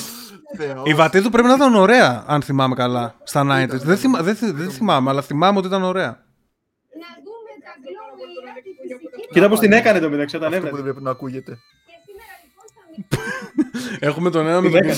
Αλλά δεν ξέρω γιατί. Τουλάχιστον, Μάρια, ξέρεις ποιο είναι το θέμα. Τουλάχιστον τώρα έρχονται Χριστούγεννα. Το θέμα είναι μας χτυπάει το Φεβρουάριο αυτό, κατάλαβες. Θα βάλω David Guetta μαλάκα μετά. Αν μπορείς να το ελέγξεις, καλώς. Αυτά με τον Κούγια. Τώρα κάτι ακόμα έχει γίνει αυτές τις μέρες πάρα πολύ ακούγεται. Άμα θέλετε το πιάνουμε. Καπουτζίδης. Το είδατε αυτό που έκανε ο Καπουτζίδης αυτές τις μέρες με τη Λατινοπούλου και όλους αυτούς? Τη βατή του τη λένε Έφη. Δεν έχω ιδέα. Ναι, Εύη, όχι Έφη. Για βάλε να τη δούμε. Φαίνεται πολύ ωραία. Φαίνεται πολύ ωραία. Κοίτα το πράγμα. Α, ναι, ήταν γνωστή τότε. Είναι πολύ ωραία. Ναι, αλλά το κυριότερο είναι ότι έχει πατέρα διευθυντή τράπεζας. Λοιπόν. Ήταν το κριτήριο. Άμα θα την παντρευτεί. Και ο Κούγιας είναι και κοντός. Τι λέγατε τώρα και σας διάβασα. Μπράβο του. Λοιπόν, τώρα τι έλεγα. Πού ήμουνα, το χάθηκα λίγο. Ποιο θέμα είχα πιάσει εργάμο του. Αμάρε Κυφίνα, τι με έκανες. Α, Καπουτζίδης. Εντάξει, τα έχω μπροστά μου. Λοιπόν. Ο Καπουτζίδης έκανε το εξής. Ήταν μια σαν ομιλία, ξέρω εγώ, που μιλάνε για τα ανθρώπινα δικαιώματα, για τον αντιρατσισμό στην Ελλάδα, κάτι τέτοιο στυλ. Και βγήκε και είπε ότι δεν καταλαβαίνω γιατί, ξέρω εγώ, κάποιος ο οποίος μπεκροπίνει και μπαίνει μέσα στο σπίτι και σπάει στο ξύλο τη γυναίκα του και δεν φροντίζει τα παιδιά του, δεν δουλεύει, είναι στη σύνταξη της μάνας του, ξέρω εγώ, κάτι τέτοιο. Θεωρείται καλύτερος πατέρας από εμένα. Αυτό είπε. Και απευθύνω, λέει, μια ερώτηση στο Μητσοτάκη. Για ποιο λόγο εγώ έχω λιγότερα δικαιώματα από όλους τους ανθρώπους σε αυτό το δωμάτιο? Αυτό είπε. Αυτό έτσι ξεκίνησε η συζήτηση. Λοιπόν, εννοείται ότι είναι χαζές αυτές τις τοποθετήσεις. Άμα θέλετε το πιάνω, άμα θέλετε πάω παρακάτω. Δεν ξέρω, Μάρια, τι πιστεύεις? Λοιπόν, ας πούμε ότι πρώτον, εννοείται ότι αυτός που πίνει και τέτοια δεν θα είχε δικαίωμα υιοθεσίας. Εντάξει. Δηλαδή δεν θα πήγαιναν από το ίδρυμα και θα έλεγαν: ωραία, αυτός είναι κατάλληλη οικογένεια για να δώσουμε το παιδί. Είναι αρκετά αυστηρές οι διαδικασίες για ετεροφιλόφιλα ζευγάρια. Δεν μπορεί ο άλλος να είναι στη σύνταξη της μάνας του, έτσι όπως το παρουσίασε ο Καπουτζίδης τουλάχιστον, και να του δώσουμε παιδί. Δεν θα γινόταν αυτό. Ωραία.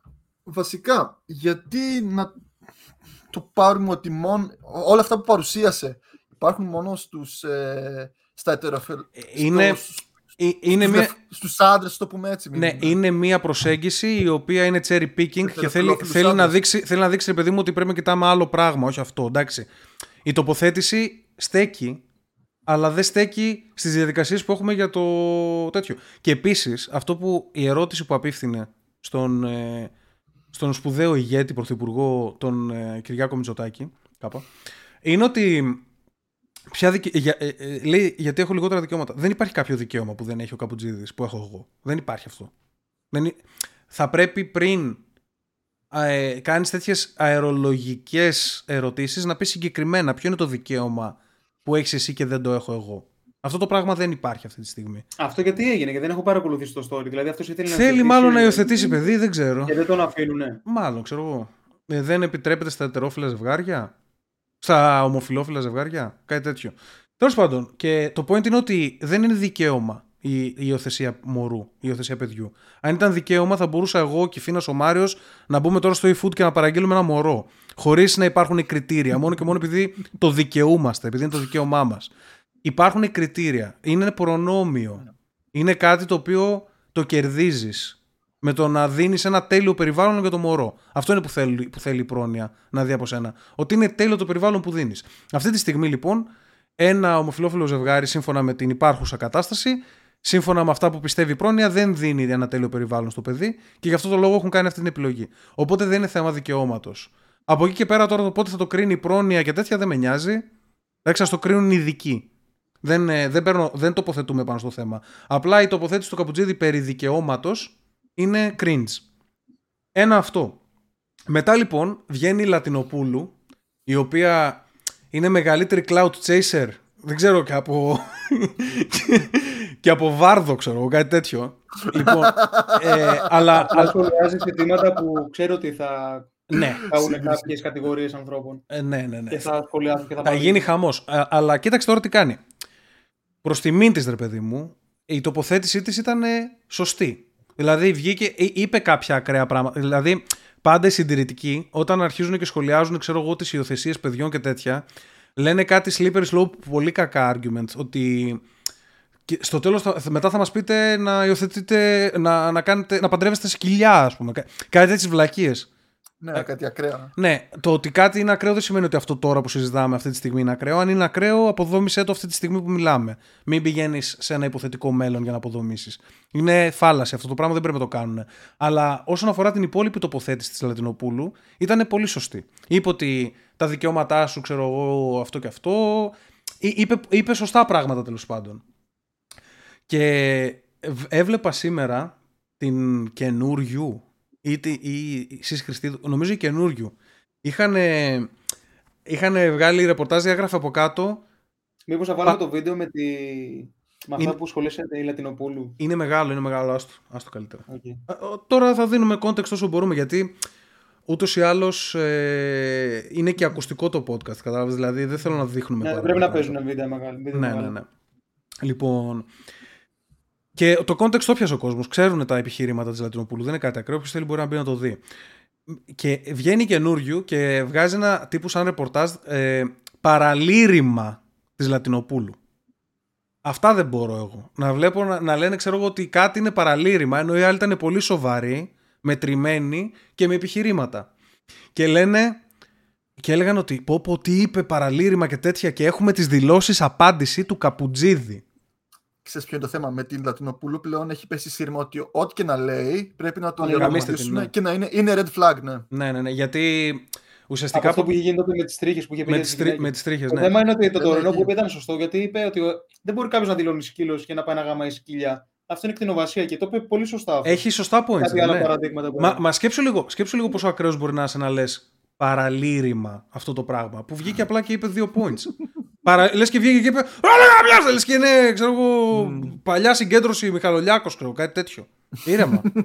Λοιπόν, και βγαίνουν και λένε τώρα να δούμε τις δηλώσεις απάντηση του Καπουτζίδη. Εν τω μεταξύ, αυτή τον προκαλεί τον Καπουτζίδη και του λέει: προκαλώ τον κύριο Καπουτζίδη να μου απαντήσει ποιο είναι αυτό το δικαίωμα που δεν έχει και, και πού θα σταματήσει, ας πούμε, να ζητάνε πράγματα ενώ τα έχουν πάρει όλα. Έχει πλέον απάντηση δηλαδή σε αυτό το βίντεο. Έχει απάντηση ο Καπουτζίδης. Άκου εδώ τώρα. Βγαίνει και λέει: σας ευχαριστώ πολύ. Δεν θα κάνω μίμηση. Θα κρατηθώ. Λοιπόν, ευχαριστώ πολύ που με στηρίζετε, λέει, στο κανάλι. Σ' αγαπάω πολύ, η Σούλα μου, ξέρω εγώ ποια ήταν εκεί, δημοσιογράφος που του μιλούσε. Με έχετε στηρίξει χρόνια, λέει. Να ξέρετε, δεν θα χαλάσω τη ζαχαρένια μου για κανέναν. Έχω, μετά από τόσο καιρό, λέει, και τόσες μάχες, έχω μάθει να μην χαλιέμαι για τέτοια άτομα και δεν πρόκειται να ασχοληθώ καθόλου. Αυτή ήταν η απάντησή του. Δεν είχε απάντηση. Τον γάμισε. Another debate won για τη Λατινοπούλου, ουσιαστικά. Και γυρνάμε πίσω στο πάνελ της, πώς τις λένε, της καινούριου, και έλεγαν όλοι «Αχ, τι ωραία που τα είπε» και έλεγαν για την άλλη παραλήρημα και γι' αυτόν έλεγαν «Τι ωραία που τα είπε». Εντάξει, ξέρουμε ότι έχετε διαλέξει ομάδα. Δεν το έχω δει το βίντεο με την καινούργια ακόμα. Και μέσα σε όλο αυτό, εντωμεταξύ, ενδιάμεσα... Αυτό σήμερα. Αυτό νομίζω, ναι, ή σήμερα ή χθες. Ενδιάμεσα σε αυτό όλο το σκηνικό που λες, είχε χωθεί σφίνα και ο Κανάκης σε κάποια φάση. Δηλαδή, όταν έκανε, ναι, όταν έκανε τη δήλωση ο Καπουτζίδης, για να ηθικολογήσει ο Κανάκης, μπήκε και είπε, κοιτάξτε αυτά τα ηθικολογικά στην κάμερα, και λέει, όντως δεν είχε απαντήσει ακόμα ο Μητσοτάκης, γιατί έχουν λιγότερα δικαιώματα αυτοί οι άνθρωποι. Κάτι τέτοια.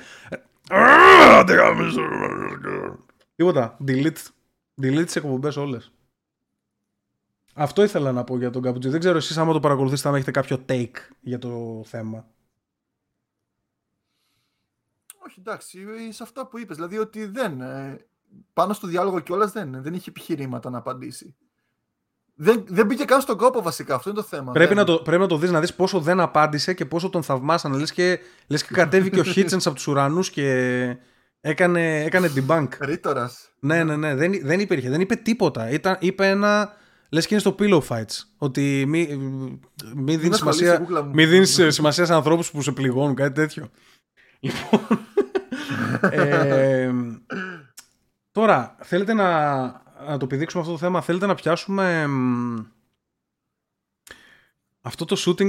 Εν τω μεταξύ, είδα σήμερα ένα shooting, μαλάκες. Αυτό δεν θα το δείξουμε σίγουρα στην εκπομπή, ούτε καν τον ήχο. Αλλά το έχω βάλει. Το έχω βάλει στη θεματολογία. Έπαθα πλάκα, μαλάκες. Είναι εκεί που λέω Puerto Rico hardcore shooting. Άμα το δείτε, δείτε το στο χρόνο σας ελεύθερα. Ή μπορείτε και τώρα να τα ανοίξετε με mute, άμα θέλετε, για να έχετε μια εικόνα. Okay. Στο Puerto Rico έγινε αυτές τις μέρες. Έλα. Κάτι στο Twitter είναι αυτό. Ναι, είναι στο Twitter, ναι. Λοιπόν, άκου εδώ τώρα. Είναι δύο συμμορίες στο Puerto Rico. Και... Κατευθείαν ήχος. Εντάξει, δεν είναι τόσο άμεσα, δεν ξεκινάει το σκηνικό. Κατέβα πιο κάτω που είναι το Uncut. Να δεις λίγο και το τέτοιο. Άκου εδώ τώρα τι κάνουνε. Είναι μια παρέα που έχουν κάτι γενέθλια. Είναι εντελώς σαν ταινία. Και είναι, ξέρω εγώ, 5 άτομα απ' έξω πίνουν μπύρες. Και η υπόλοιπη μέσα έχει 50 άτομα το venue, ξέρω εγώ, και γιορτάζουν γενέθλια. Και περνάνε δύο αμάξια και τους θερίζουν, τους πυροβολάνε. Πέφτουν αυτοί κάτω, φεύγουν τα αμάξια παρακάτω και μετά γυρνάνε για να τους εκτελέσουν. Και έχει έναν ο οποίος είναι με χρυσό Καλάσνικοφ, ο οποίος είναι ο αρχηγός της μίας της συμμορίας. Και ο άλλος... Είχε αγοράσει το καλό σκιν αυτός. Τι? Είχε αγοράσει το καλό σκιν. Ναι. Ναι. Στο παλιό το Call of Duty, ρε, που τερμάτιζε στη level 99. Άκου εδώ τώρα. Και το πιο γαμάτο στην υπόθεση είναι, θέλω να δείτε έναν λεπτούλη, ο οποίος πρέπει να ήταν ο αρχικός του στόχος για να το σκοτώσουν. Αυτός πρέπει να ήταν. Ένας 27χρονος.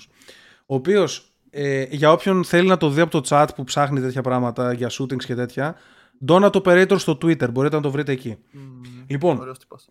Ναι, θεός. Και το πιο γαμάτο είναι ότι αυτός εδώ είναι, μετά αφού τους πυροβολάνε και φεύγουνε, τους κυνηγάει ένας από πίσω με άσπρη μπλούζα λεπτούλης που κρατάει μία μπύρα. Έχει τη μία μπύρα στο ένα χέρι και με το άλλο είναι το πιστόλι και πυροβολάει. Τρώει σφαίρα στην κοιλιά αυτός και καθ' όλη τη διάρκεια του shooting δεν του φεύγει η μπύρα από τα χέρια. Και σε κάποια φάση είναι έτσι με την μπύρα, ρε, και πυροβολάει. Είναι κάποιον εύρο του, ρε. Ακούω τώρα. Είναι έτσι και κάνουν αυτό το πλάγιο shooting με την μπύρα στο χέρι και είναι έτσι και πυροβολάει. Γύρω πεθαίνει κόσμος. Τον πυροβολάνε άλλη μία, πέφτει κάτω, σοριάζεται και την πύρα την κρατάει έτσι όρθια. Και μετά σε κάποια φάση πάει να γυρίσει έτσι να πεθάνει και αλλάζει χέρι, κρατάει την πύρα στο άλλο χέρι και την έχει όρθια την πύρα και πεθαίνει, ξέρω εγώ. Και αν είχαν σταματήσει, βλέπω τώρα στο βίντεο λίγο πιο μετά, μέσα στο αυτοκίνητο και πυροβολούσαν αυτούς που ήταν πίσω από το αυτοκίνητο. Ναι, ναι, ναι, γυρίσανε μετά πίσω, ρε. Μετά γυρίσανε και τους εκτελέσανε. Θα δεις τώρα σε λίγο. Λοιπόν, άκου τώρα. Είναι ο φίλος που το καλοκαίρι θα κάνει τη βουτιά την ανάποδη μέσα στη θάλασσα. Ναι, ναι, ναι, αυτό το στυλ είναι, μαζί με μπύρα. Λοιπόν, άκουτα τώρα. Και στο τέλος γυρνάνε και του ρίχνουν 40 σφαίρες και εκεί είναι που το χέρι του, ξέρω εγώ, ανοίγει και ρολάρει μπύρα ποιητικά κάτω, θα το δείτε στο τέλος. Δεν υπάρχει αυτό το shooting, είναι πάρα πολύ ακραίο. Είναι και ένας άκυρος τελείως που είναι εκεί στις τουαλέτες, είναι αυτό το κτίριο μπροστά του. Είναι εκεί που γινόταν το πάρτι μέσα, μαγαζί. Στο Πόρτο Ρίκο αυτά είναι μαγαζιά. Ένας χοντρός λες που τους λέει μπείτε μέσα. Κάνε μαγαζιά. Φαβέλες. Ρε, μαλάκα, είναι το πιο ακραίο shooting. Εν τω μεταξύ, άμα δεις, είναι δύο αμάξια. Το ανεβάζει στο YouTube, έτσι ξερά. Το Twitter τα ανεβάζει αυτά. Το Twitter τα ανεβάζει, επιτρέπετε. Ναι, το Twitter, ναι. Έχουν και tactics. Είναι ένα κόκκινο αμάξι που μπαίνει και κάνει το drive-by shooting και ένα μπλε αμάξι το οποίο είναι security για το κόκκινο. Είναι δύο τα αμάξια. Ναι. Και μάλλον. Είναι το περιστατικό που είχε γίνει εδώ πέρα στη Διβών. Τι είχε γίνει αυτό στο βενζινάδικο? Δεν το ξέρω, όχι. Για πες. Έγινε πριν κανένα μήνα. Μπορεί και λίγο παραπάνω. Και ήταν ένας. Που εκτελέσαν έναν. Ιδιοκτήτης του βενζινάδικου στη Θηβών πάνω. Έναν που είναι μποξέρτη, που όχι, κάνω λάθος. Ναι, τον καραφλόλες. Το μαφιόζικο. Εγώ λέω για ένα μαφιόζικο χτύπημα που έγινε πριν μια εβδομάδα. Όχι, πιο παλιά. Okay. Πριν ένα μήνα και κάτι. Ναι. Και... σταματήσανε στα γρήγορα και τον πυροβολήσανε την ώρα που πήγαινε να τους εξυπηρετήσει. Ο ιδιοκτήτης που πήγαινε. Ήτανε hit δηλαδή, ή ήταν τυχαίο? Ναι. Με σιγαστήρες. Και έγινε αυτός σε Τιβών πάνω. Με σιγαστήρες, Έχουμε σιγαστήρες στην Ελλάδα. Έχουμε εξελιχθεί, μαλάκα. Hitman. Άστο. Και τέλος πάντων, είναι φοβερά τα tactics που χρησιμοποιούν και οι εκτελέσεις και αυτά. Εντάξει, δεν πέθανε κανένα σοβαρός άνθρωπος. Είναι όλοι. Αυτή μια περιοχή έγινε που λες εσύ τώρα. Όχι, συμμορίτες ήταν όλοι. Εντάξει, αυτό είναι. Άμα μπλέκεις, έτσι είναι.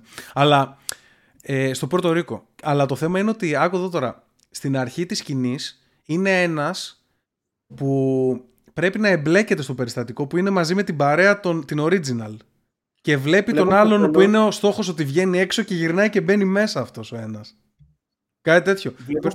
Βλέπω στο τέλος ότι εκεί που είχαν πέσει πίσω από το αυτοκίνητο τρέξανε και τους αποτελειώσανε. Δηλαδή, ναι, όχι τους ρίξανε 30 σφαίρες. Ναι. Άστο, δεν υπάρχει. Είναι από τα πιο σκληρά shooting που. Συμμορίες ήταν αυτοί οι δύο. Δηλαδή ήταν δύο ναι, group. Δύο αντίπαλοι συμμορίες, ναι. Και ο στόχος τους πρέπει να ήταν ο 27χρονος αυτός με την πύρα, με την άσπρο την μπλούζα. Ο Λεπτούλης. Όλο πλεισμένοι όμως, είχαν όλοι τα πιστόλια. Κατευθείαν, αφού ο άλλος τον πυροβόλησαν, έπεσε κάτω και απλά έβγαλε το πιστόλι του και άρχισε να πυροβολάει χωρίς να τους βλέπει. Πυροβολούσε το αμάξι που ήταν μπροστά του. Ο τέρμα δεξιά που είναι στον τοίχο. Στην τύχη, έτσι. Απλά επειδή τον πυροβόλησαν, άρχισε να πυροβολάει γύρω-γύρω. Αλλά ναι, πολύ, πολύ σάπιο να βλέπεις. Εντάξει, το gang warfare. Πόρτο Ρίκο τώρα, φαντάσου. Η Αμερική είναι η ακραία η κατάσταση. Σκέψου πόσο ακραία είναι η κατάσταση Λατινική Αμερική και κάτι τέτοια. Νικαράγουες και τέτοια που είναι. Ναι. Μεξικό. Πώς τη λένε την άλλη την χώρα που έχει πολύ κακή εθνική ομάδα? Δεν θυμάμαι. Μία με ένα γαλάζιο. Κολομβία. Νικαράγουα. Κολομβία. Όχι. Νικαράγουα, Σαλβαδόρ. Το Ελ Σαλβαδόρ ήθελα, μπράβο. Το Ελ Σαλβαδόρ νομίζω ότι είναι η χώρα με τη μεγαλύτερη εγκληματικότητα στον κόσμο. Και με μεγάλη διαφορά. Κάτι. Δεν ξέρω ποια είναι η πρωτεύουσα. Καράκας, δεν θυμάμαι, τέλος πάντων. Όχι, ρε. Είπα χοντρή μαλάκια τώρα, αλλά δεν πειράζει. Ναι. Αλλά η πρωτεύουσα του Ελ Σαλβαδόρ, που δεν ξέρω ποια είναι, μπορεί να είναι το Ελ Σαλβαδόρ, είναι full kills. Δηλαδή χτυπάνε ποσοστά καλύτερα από τον πόλεμο στο Ιράκ, ξέρω εγώ, κάτι τέτοια. Είναι τέλειο. Λοιπόν. Αυτό το shooting. Τώρα θέλετε να συζητήσουμε για το Ζαραλίκο και τη Σταμάτη? Για αυτό το σκηνικό που έγινε. Yeah. Είναι λίγο. Δεν είναι περσινά ξένα στα φίλια. Εντάξει. Είναι κάτι απλά που έγινε πρόσφατα. Σχετικά με αυτά που έγιναν τις τελευταίες 2 μέρες, είναι πολύ χαλαρό θεματάκι. Ξέρεις, είναι κάτι light. Πάμε να χαλαρώσουμε. Έχουμε 10 λεπτά μπροστά μας. Άντε καλά. Λοιπόν, κάτι για όρια της άτρας λέει και ο Κιφίνας. Δεν ξέρω τι θέλει να πει. Αυτό είναι εσύ. Αυτό με το. Που κάνανε ντου. Ναι ρε, άλλο λέω. Το point σου ποιο είναι εκεί για το Μαρινάκη και όλα αυτά? ότι ποιος επηρεάζει, ας πούμε, ποιοι είναι αυτοί που ενοχλούνται. Ότι είναι κάποια άτομα, ας πούμε, που κακώς ενοχλούνται από τη σάτυρα. Καλά, εννοείται αυτό. Δεν θα έπρεπε να υπάρχει μέτρο. Ξέρουμε ότι έγινε αυτό όμως, γιατί τώρα πέρασαν οι μέρες. Υπάρχει βίντεο γενικά που είχαν μπουκάρει μέσα με δύο μπράβους. Είδα, ναι, το αστείο το ξέρουμε που ακούστηκε από τον Ζαραλίκο. Αυτό δεν το άκουσα, όχι. Κάτι για το Μαρινάκη ήταν, από ό,τι έχω καταλάβει. Κάτι μου είπανε από τη ΣΤΟΑ. Γιατί και αυτή του έλεγε για το Μελισανίδη, το φίλο σου, δεν είπες τίποτα. Μόνο για το Μαρινάκη λες. Κάτι είπε αυτό σε ένα έτσι πολύ μπαμπαδίστικο, πολύ σεφερλίδικο αστείο. Κάτι για το Μαρινάκη. Δεν το άκουσα. Πάντως, εντάξει, εννοείται ότι είναι cringe να βλέπεις τώρα μια γυναίκα να μπαίνει με μπράβους, να απειλεί κάποιον επειδή σατήρισε κάποιον. Δεν ξέρω. Αφεντικό της προφανώς. Κάτσε, είναι αφεντικό της, είναι αυτή στο κανάλι του Μαρινάκη. Είναι στο Μέγκα, ας πούμε. Λογικά στο Μέγκα είναι αυτή. Δεν ξέρω. Δεν τα ξέρω. Μου έκανε πολύ εντύπωση, πολύ ηλίθιο περιστατικό. Δυστυχώς αγιοποιήθηκε, θυματοποιήθηκε ο Ζαραλίκος, ο οποίος είναι μεγάλη μαφία και κολόπεδο, κατά τη γνώμη μου. Δηλαδή, αυτός έχει απειλήσει άτομα με τις παραθάσεις του και με αυτά που έχει πει. Κάτι έλεγε για τον Τζίμερο ότι. Πού σε θανάσει, άμα σε πετύχω η μούρη σου θα σπάσει, τραγουδούσε, ξέρω εγώ, και είχε από πίσω φωτογραφία του Τζίμερου. Κάτι τέτοιο. Αυτό ήταν από διαχαβαλέ. Τι το νοούσε, δεν νομίζω. Εντάξει, αλλά και τον Τζίμερο τον έχουν πλακώσει το ξύλο όλοι. Δηλαδή, άμα βάζεις και εσύ το λιθαράκι σου να πάνε και άλλοι να τον δίνουνε, τον έχουν δει χρυσαυγίτες, κομμουνιστές, όποιος υπάρχει. Οπότε δεν ξέρω. Μία φορά έχει τρακάρει και είχε βγει σε εκπομπή μετά. Αλήθεια. Νομίζω ναι, που ήταν είχε ένα τσιρότο μέσα στο μάτι, ήταν κλειστό το μάτι και είχε τέτοιο. Γενικά η ζωή του Τζίμερου είναι λες και είναι ο Τζέσον Στέιθαμ ουσιαστικά, από ό,τι κατάλαβα. Είναι πολύ. Τέλος πάντων, εντάξει, θα κάναμε πιο βαθιά συζήτηση, αλλά πλέον το έχουμε βαρεθεί αυτό το θέμα. Δηλαδή, έγιναν τόσα ωραία σκηνικά αυτές τις μέρες που χεστήκαμε. Ένα ωραίο σκηνικό, πολύ ενδιαφέρον, είναι. Τώρα που λέγαμε για το Harry Potter κιόλας, ευκαιρία, η Rowling βγήκε και ανέβασε ένα link στο Twitter της. Η Rowling είναι η συγγραφέας του Harry Potter, για όσους δεν ξέρουν. Ναι, J.K. Rowling. Η οποία είναι πολύ προοδευτικό άτομο, ιδιαίτερα προοδευτικό άτομο, και παρόλα αυτά είναι πολύ κόντρα στην trans agenda. Δηλαδή, πιστεύει ότι οι γκέι πρέπει να έχουν δικαιώματα να υιοθετούν παιδιά, ότι οι μαύροι, ξέρω εγώ, να τους βοηθάμε. Όλα αυτά τα. Για τους μετανάστες ήταν refugees welcome. Όλα αυτά τα έχει τα προοδευτικά στοιχεία. Αυτή είναι Βρετανίδα, έτσι. Ναι, είναι Βρετανίδα. Απλά δεν δέχεται τους τρανς. Λέει ότι υπάρχουν άντρες και γυναίκες. Τα υπόλοιπα είναι μαλακίες, κάπως έτσι. Εντάξει. Και ότι υπάρχει βιολογική πραγματικότητα. Δεν λέει κάτι ακραίο δηλαδή. Ναι, okay. Έχουν πέσει να τη φάνε εντωμεταξύ. Την θεωρούν από τους μεγαλύτερους τρανσφοβικούς του πλανήτη, κάτι τέτοιο. Ενώ. Εντάξει. Επειδή είναι vocal στο Twitter για το θέμα και είναι και vocal σε θέματα αθλητών. Θα σας δώσω ένα context μικρό. Την προηγούμενη εβδομάδα, ένας τυπάς από την Αυστραλία, ο οποίος είναι ουσιαστικά άντρας με μακρύ μαλλί, έχει σπάσει, κατέστρεψε βασικά, το παγκόσμιο ρεκόρ στην κολύμβηση των γυναικών. Εντάξει, το κατέστρεψε. Και μάλιστα ήταν σε φάση από την δεύτερη 38 δευτερόλεπτα μπροστά. Στην κολύμβηση. Ναι. Τραγικές οι διαφορές τώρα τα 38 δευτερόλεπτα. Το θέμα είναι ότι αυτός ο συγκεκριμένος ήταν κολυμβητής πρόπερση. Ήταν επαγγελματίας κολυμβητής.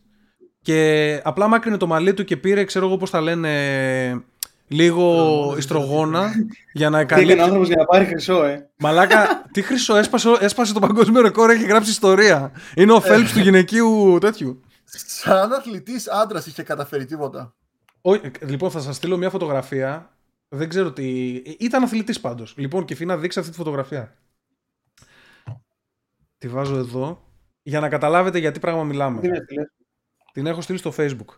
Για να καταλάβετε τι πράγμα μιλάμε. Γιατί τώρα η κολύμβηση παίζουν ρόλο. Πες ότι παίρνεις ιστρογόνα. Παρ' όλα αυτά το build σου είναι αντρικό. Δηλαδή έχεις μακριά χέρια, τεράστια. Παίζει πολύ ρόλο στην κολύμβηση το build. Να τη δείξω αυτή. Δείξτε να. Για να δει και ο Μάριος για ποιον μιλάμε τώρα. Για ποια μιλάμε. Δεν ξέρω αν έχει κάνει αλλαγή φίλου. Μας δέρνει άνετα. Ένα direct είμαστε. Δεν την έβαλες καλά. Βάλτε ένα ωραίος. Και κοντινό λότοφ από δίπλα έτσι από τότε. Αυτό ήταν και 1,90. Ναι, 1,90. 8 μέτρα. Λοιπόν, αυτό το παλικάρι μπήκε και διέλυσε το ρεκόρ. Τέλος πάντων, γενικότερα γίνονται αυτά τώρα με τους τρανς αθλητές, γίνεται χαμός, εννοείται. Και βγαίνει μία είδηση ότι στην Αγγλία, η αγγλική αστυνομία, η οποία είναι περιβόητη για το πόσο προοδευτική είναι, ας τους πούμε έτσι. Ανεκτική είναι. Ανεκτική, ναι. Τους βιαστές που συλλαμβάνει, βιαστές, άτομα τα οποία πιάσανε μια γυναίκα και τη βίασαν. Αν αυτοί οι βιαστές λένε ότι το φίλο τους είναι γυναίκα, τους καταγράφουν ως γυναίκες. Με καταγράφουν... Τι? Για να αποθούν αυτό. Δεν ξέρω. Μπορεί να προσπαθούν να κερδίσουν κάτι με αυτό. Δεν μας νοιάζει. Το θέμα είναι ότι σέβονται τόσο πολύ τον αυτοπροδιορισμό ενός βιαστή που τον κατηγορηπούν ως γυναίκα, ενώ κυριολεκτικά πριν 5 λεπτά έβγαλε την μπούτσα του και βίασε μία γυναίκα.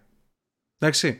Και αυτό το πράγμα, αυτό τον παραλογισμό, αυτή την ακρεότητα ουσιαστικά, η Joan Rowling το ανέβασε στο Twitter και άρχισε να τους κράζει και την έχουν πάρα πολύ στο ψηλό πάλι. Έχει φάει πάλι cancel η Joan Rowling. Αλλά είναι εκεί, μαλάξ, δηλαδή να της το δώσουμε ότι από αυτό που κάνει μόνο έχει να χάσει η Joan Rowling αυτή τη στιγμή. Είναι full διάσημη. Ξέρεις κάτι όμως, είναι στο ψηλοπυρόβλητο, γιατί παλιότερα έχει κάνει δηλώσεις του στυλ ότι αν ξανάγραφα το Harry Potter θα βάζα και γκέι χαρακτήρα μέσα. Και είπε ότι είναι γκέι ο Dumbledore και ότι η Ερμιόνη μπορεί να είναι μαύρη, έτσι είπε. Το έχεις πει. Ναι, αυτό θέλω να σου πω ότι ναι, έχει αγιοποιηθεί εν μέρη. Ούτε καν. Είχε αγιοποιηθεί και με αυτή τη στάση την καθαρέσαν από την προοδευτική εκκλησία, δεν ξέρω πώς να το πω. Έτσι νιώθω αυτή τη στιγμή. Ότι δηλαδή μόνο. Είναι, βέβαια, κατά μία έννοια είναι στο απειρόβλητο γιατί είναι δισεκατομμυριούχος. Έχει το βιβλίο που έχει περισσότερα. Έχει πουλήσει περισσότερο και από τη βίβλο ουσιαστικά. Οπότε. Ξεπέρασε. Εντάξει, το απάντησες. Ήθελα να ρωτήσω αν ξεπέρασε Tolkien, αλλά με έδιρες. Τον έχει διαλύσει τον Tolkien. Ναι, αφού τα 15χρονα μαλάκα διαβάζουν J.K. Rowling. Εγώ τον Tolkien τον έχω εδώ για να στηρίζει το φωτισμό μου πάντως. Τον έχω από κάτω. Εγώ τον έχω πίσω. Ναι, καλός είναι. Αλλά όχι, τον διέλυσε τον Tolkien. Νομίζω τουλάχιστον. Θυμάμαι ότι συζητούσαμε ότι πάει να περάσει τη βίβλο. Κάτι τέτοιο. Σε 250 γλώσσες, κάτι. Δημιουργήσαν καινούργιες γλώσσες για να τα μεταφράσουν. Λοιπόν, όχι, πολύ δυνατός, πολύ δυνατός. Και μπράβο στην Joan Rowling που κάνει το καθήκον της, ας πούμε, το καθήκον της προς την αλήθεια της. Εντάξει. Λοιπόν, τι άλλο είχαμε αυτές τις μέρες? Έχουμε βγήκε ένα app. Βασικά, για app θα μιλήσω μετά. Βγήκε ένα game, δεν ξέρω πώς να το πω, που ο Keanu Reeves μπορείς να κάνεις σεξ με τον Keanu Reeves στο virtual reality. Μάρια, δεν ξέρω αν το ξέρεις. Επειδή τώρα βγαίνει το Matrix, είναι πολύ relevant το Keanu Reeves σε virtual reality. Για τον Κόλαν θα βγάλουμε κάτι. Για ποιον? Το βγάλαμε κανονικό παιχνίδι, κανονική εταιρεία. Δεν το έχω ψάξει τόσο πολύ. Απλά είδα ότι είχε δηλώσεις του Keanu Reeves, ο οποίος βγήκε και είπε, το ανέλησε ρε παιδί μου. Και είπε ότι δεν έχω κανένα πρόβλημα με αυτό. Εννοείται, μπείτε, γαμίστε με. Γενικά είναι χαλαρός. Και είπε κιόλας ότι μπαίνουμε σε ένα νέο μέλλον. Γιατί τώρα ξέρεις, αυτός είναι από το Matrix, έχει φιλοσοφήσει πολύ με τα virtual reality. Μπαίνουμε και στο Punk δεν ήταν, πώς λέγονταν το game, το φουτουριστικό. Ναι, το Cyberpunk. Ναι, έπαιζε και νομίζω ότι ήταν ο main character, ναι. Όχι ο main, είναι ξέρω εγώ μια φωνή που έχει ο άλλος σαν Guardian Angel, κάτι τέτοιο. Σαν λογισμικό, τώρα δεν θυμάμαι, δεν το έχω παίξει. Εκεί δεν είχε όμως θέματα και τους είχε κάνει παράπονα, πώς το λένε. Δεν ξέρω. Χωρίς την συγκατάθεσή του δεν το είχαν κάνει αυτό, ή όχι? Αποκλείεται. Αφού αυτός παρουσίασε και το τέτοιο, το game, τα trailer και αυτά. Okay. Ήταν. Δεν γίνεται χωρίς συγκατάθεση να βάζεις τον Keanu Reeves. Λοιπόν, τέλος πάντων, έλεγε αυτός ότι μπαίνουμε σε ένα νέο μέλλον και ότι πλέον θα μπορώ να φορέσω ένα κουστούμι και να πάω σε μια εταιρεία και να πάρει τα data μου για το πώς είμαι από πάνω μέχρι κάτω και για το τι με ερεθίζει, για το τι μου αρέσει. Τέτοια πράγματα. Και ουσιαστικά θα μπορείς να πουλάς το σώμα σου με virtual reality χωρίς να χρειάζεται να είσαι εκεί και χωρίς να κουράζεσαι. Δηλαδή θα υπάρξει ένα μέλλον, Μάριε και Κιφίνα και κοινό, που θα μπορείτε να επιλέξετε όποια θέλετε γυναίκα και να πάτε να τη γαμίσετε, αλλά να είναι αυτή. Δηλαδή να μην την έχει δημιουργήσει ένας Κινέζος εκείνη τη στιγμή. Να έχουν πάρει όλα τα χαρακτηριστικά της πάνω στο σώμα της, κάθε ψεγάδι, κάθε λεπτομέρεια, κάθε τι που της αρέσει, και να έχουν δημιουργήσει ένα AI πάνω σε αυτήν. Δεν ξέρω ποια σας αρέσει, αυτή την περίοδο. Ποια είναι η πιο ωραία. Δηλαδή μπορώ να διαλέξω μια έτσι IRL και να την προσωμιάσω, κάτι τέτοιο. Ναι, άμα έχει δώσει τα data της στην εταιρεία, που μπορεί να τα έχει δώσει, γιατί μπορεί να κάνεις κάτι σαν OnlyFans, απλά αντί να βγάζεις φωτογραφίες, να έχεις τον εαυτό σου να στον γαμάνε. Ξέρω. Αυτό. Περνάμε σε σκληρές εποχές. Τα πόδια της, να βλέπουμε, τα πατουσάκια, ποια είναι τι, εντάξει. Και φυσικά όλα αυτά να είναι πιστοποιημένα από το blockchain, από NFT. Σε αυτή τη φάση. Πιστοποιημένα. Ναι, τι, να ξέρουμε αν είναι σωστό πόδι. Άμα έχει άλλη ηλίθιο πόδι, να ξέρουμε, καταλαβες. Και τι άλλο έχει γίνει. Επίσης, ο Elon Musk βγήκε και έκανε συνέντευξη αυτές τις μέρες και είπε ότι μέχρι το 2022, που το περίμενε πιο νωρίς, μέσα στο 2022 λέει θα ξεκινήσουμε να βάζουμε τσιπάκια σε ανθρώπους στον εγκέφαλό τους για το Neuralink, το τέτοιο. Mm-hmm. Ουσιαστικά θα είναι τσιπάκια τα οποία θα βοηθάνε σε νευρικές παθήσεις, σε ανάπηρους ανθρώπους. Εγώ διάβασα ότι σε τετραπληγικούς θα τα βάλει αυτό. Ναι, σε τέτοιους, ναι. Δηλαδή για να τους κάνουν stimulate και τα νεύρα τους, για να τους βοηθήσουν να χυλάρουν και να παίρνουν και δεδομένα καλύτερα, να βοηθήσουν στη θεραπεία. Θα ξεκινήσουν να εγκαθιστούν τσιπάκια στους εγκεφάλους των ανθρώπων από του χρόνου. Δεν ξέρω... Πόσο safe είναι? Πόσο safe? Το έχουν κάνει ήδη σε μαϊμούδες και λειτουργεί πολύ καλά. Τώρα πόσο safe? Σε ένα τετραπληγικό νομίζω ότι είναι καλό risk-reward ratio να βάλεις ένα τσιπάκι. Καλά, εντάξει. Ναι. Και το θέμα είναι ότι... Πώς το βλέπετε εσείς αυτό? Γιατί, εντάξει... Εσείς είστε φυσιολογικά παιδιά, δεν έχουμε κανένα τρελέγκα. Αυτό λέει όμως θα έχει λογισμικό τέτοιο. Δεν είπε ότι θα έχει λογισμικό για να. Σαν application είπε ότι θα έχει για να βλέπει και την υγεία. Ναι. Ουσιαστικά αυτό είναι το σκεπτικό. Αλλά φυσικά βγαίνουν κάποιοι και λένε ότι έτσι ξεκινάνε όλα. Και μετά θα το βάλουν πρώτα στους τετραπληγικούς, μετά το βάλουν και σε άλλους για να τους βοηθάνε. Μετά σε αυτούς που έχουν ζάχαρο. Μετά στην υπόλοιπη ανθρωπότητα γιατί έχουμε COVID. Και μετά θα έρθει ο Αντίχριστος, ας πούμε. Κάπως έτσι είναι το. Εσείς πώς το βλέπετε αυτό, είστε θετικοί στα τσιπάκια? Θα βάζετε τσιπάκι στο σώμα σας? Φίλε, άμα είχα μια αρρώστια που θα πέθαινα, γιατί να μην το κάνω? Αυτό ακριβώς. Δηλαδή, άμα είναι να βελτιώσει την ποιότητα της ζωής σου, γιατί να μην? Πες ότι τη βελτιώνει με πιο απλούς τρόπους. Δηλαδή, έχεις τα κρύπτο σου, έχεις τα λεφτά σου, την τράπεζά σου, αντί για κάρτα, πες ότι έχεις όλους τους κωδικούς σου και τους έχεις ενσωματωμένους. Θα το έκανες αυτό το πράγμα για ευκολία? Όχι. Για να βελτιώσει τη ζωή μου από άποψη υγείας, ναι. Για να βελτιώσει τη ζωή μου από άποψη καθημερινής διευκόλυνσης, όχι, δεν νομίζω. Είσαι πιο παραδοσιακός, δηλαδή θες να είναι απτά τα πράγματα, ας πούμε. Κάπως έτσι νιώθεις. Όχι, γιατί να υποβάλεις τον εαυτό σου σε μια διαδικασία τέτοια, ιατρική κιόλας διαδικασία, νομίζω θα θεωρείται. Δεν ξέρω. Ιατρική πράξη. Λογικά, μάλλον. Μπορεί να είναι, μπορεί να είναι κάτι του τύπου, ρε παιδί μου, ότι πας εκεί, σου κάνουν μια τοπική αναισθησία και στο κοπανάνε πανεύκολα. Δηλαδή είναι κάτι που δεν το νιώθεις καν. Γιατί τώρα δεν θα σου βάλουν τσιπάκι από αυτόν τον υπολογιστή, καμιά motherboard. Θα είναι κάτι πανμικρό.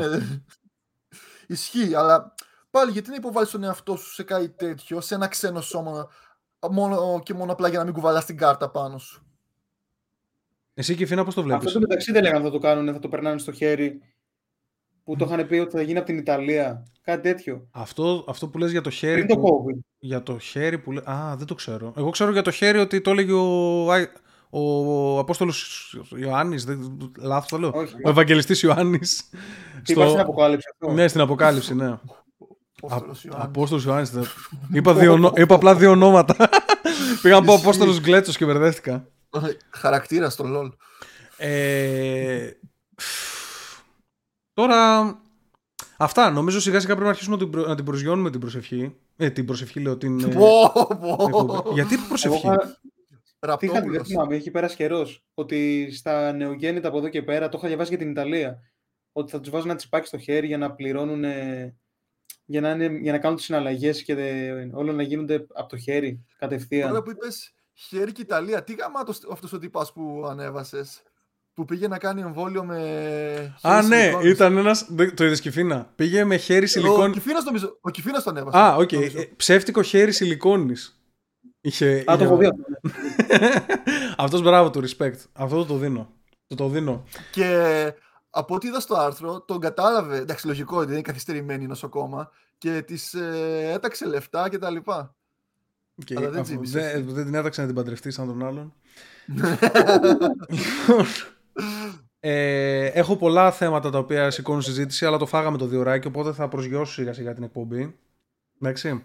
Να πούμε ότι νιώθω ότι είχαμε μια χαρά ρυθμό και ότι είμαστε γαμάτοι τελικά. Δεν χρειάζεται να αγχωνόμαστε. Και ότι οι εκπομπές που κυκλοφορούν αυτή τη στιγμή στην Ελλάδα είναι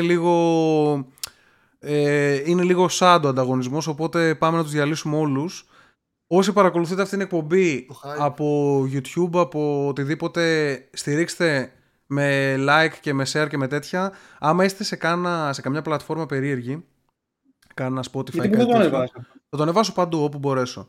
Όπου μας πετύχουν, Spotify σίγουρα θα ανέβει. Αν είστε Spotify, κάντε κανένα 5-star review και γράψτε ό,τι θέλετε, δεν μας νοιάζει. Το 5-star review μετράει. Για να ξεκινήσουμε και από εκεί να ανεβαίνουμε. Και εντάξει, έχουμε πολλά να πούμε. Ήθελα να συζητήσουμε και για Αμερική περισσότερο. Για παράδειγμα, δεν ξέρω αν ξέρετε, ένα σύντομο να θα πω. Βγαίνουν οι διαφημίσεις οι οποίες λένε ότι υπάρχει ανάγκη αυτή τη στιγμή για μαύρους Άγιους Βασίλειδες. Άγιους Βασίλειδες από την Αφρική. Γιατί ανάγκη? Ανάγκη γιατί ξέρω εγώ κάποια παιδάκια θέλουν αυτό, ρε παιδί, εντάξει. Αυτό είναι το. Λοιπόν, και ναι, είναι φοβερή ανάγκη. Υπάρχει app, το οποίο βγήκε τώρα, μια εφαρμογή, Find Black Santa λέγεται, και μπορείς να βρεις έναν μαύρο Άγιο Βασίλη στην περιοχή σου, ξέρω εγώ, άμα θες να εξυπηρετήσεις τις ανάγκες σου, άμα δεν μπορείς αυτούς τους Άγιους Βασίλειδες που είναι από τον Βόρειο Πόλο. Τι? Μου θυμίσαι τις διαφημίσεις που έχεις στο Pornhub όταν λέει ψάξε μια γυναίκα σαν 2 χιλιόμετρα από την περιοχή. Θες να γαμάς 50 πένις 2 cm. Μα ακούγεται πολύ άλλο. Υπάρχει εφαρμογή, εντωμεταξύ το ψάξα στο App Store πριν ανοίξουμε την εκπομπή. Υπάρχει, μου κάνει πολύ εντύπωση. Πού θα φτάσουμε? Θα τα συζητήσουμε πολύ περισσότερο στην επόμενη εκπομπή. Έχουμε να πούμε για αυτά που γίνονται, κάτι δικαστικά περίεργα που γίνονται στην Αμερική αυτή την περίοδο, και θέλω να συζητήσουμε στην επόμενη εκπομπή, και πέρα από ό,τι θέματα προκύψουν, λίγο και την κατάσταση με τα podcast στην Ελλάδα. Δηλαδή, ξεκίνησαν καινούριες εκπομπές αυτή την περίοδο, έχουν σταματήσει παλιές. Ο Μαλιάτης πήγε στο podcast της ΚΝΕ, έχει πολλή συζήτηση. Θα τα κάνουμε. What? Ναι, θα τα κάνουμε. Θα την κάνουμε αυτή τη συζήτηση. Προς το παρόν, σας χαιρετούμε. Εγώ χαιρετώ, δεν ξέρω οι υπόλοιποι άμα σας νοιάζει. Και θα χαιρετήσουμε λίγο όσο πρέπει. Και ελπίζω να σας άρεσε και θα το συνεχίσουμε κάπως έτσι. Για αρχή, 2 ώρες τη βδομάδα. Φιλιά σε όλους. Κερδίστε και εσείς. Καλό βράδυ. Φιλιά στις πούτσες σας. Το σειρό σοβαρός απλά για να πυροβολήσει τέλος. Και εσείς.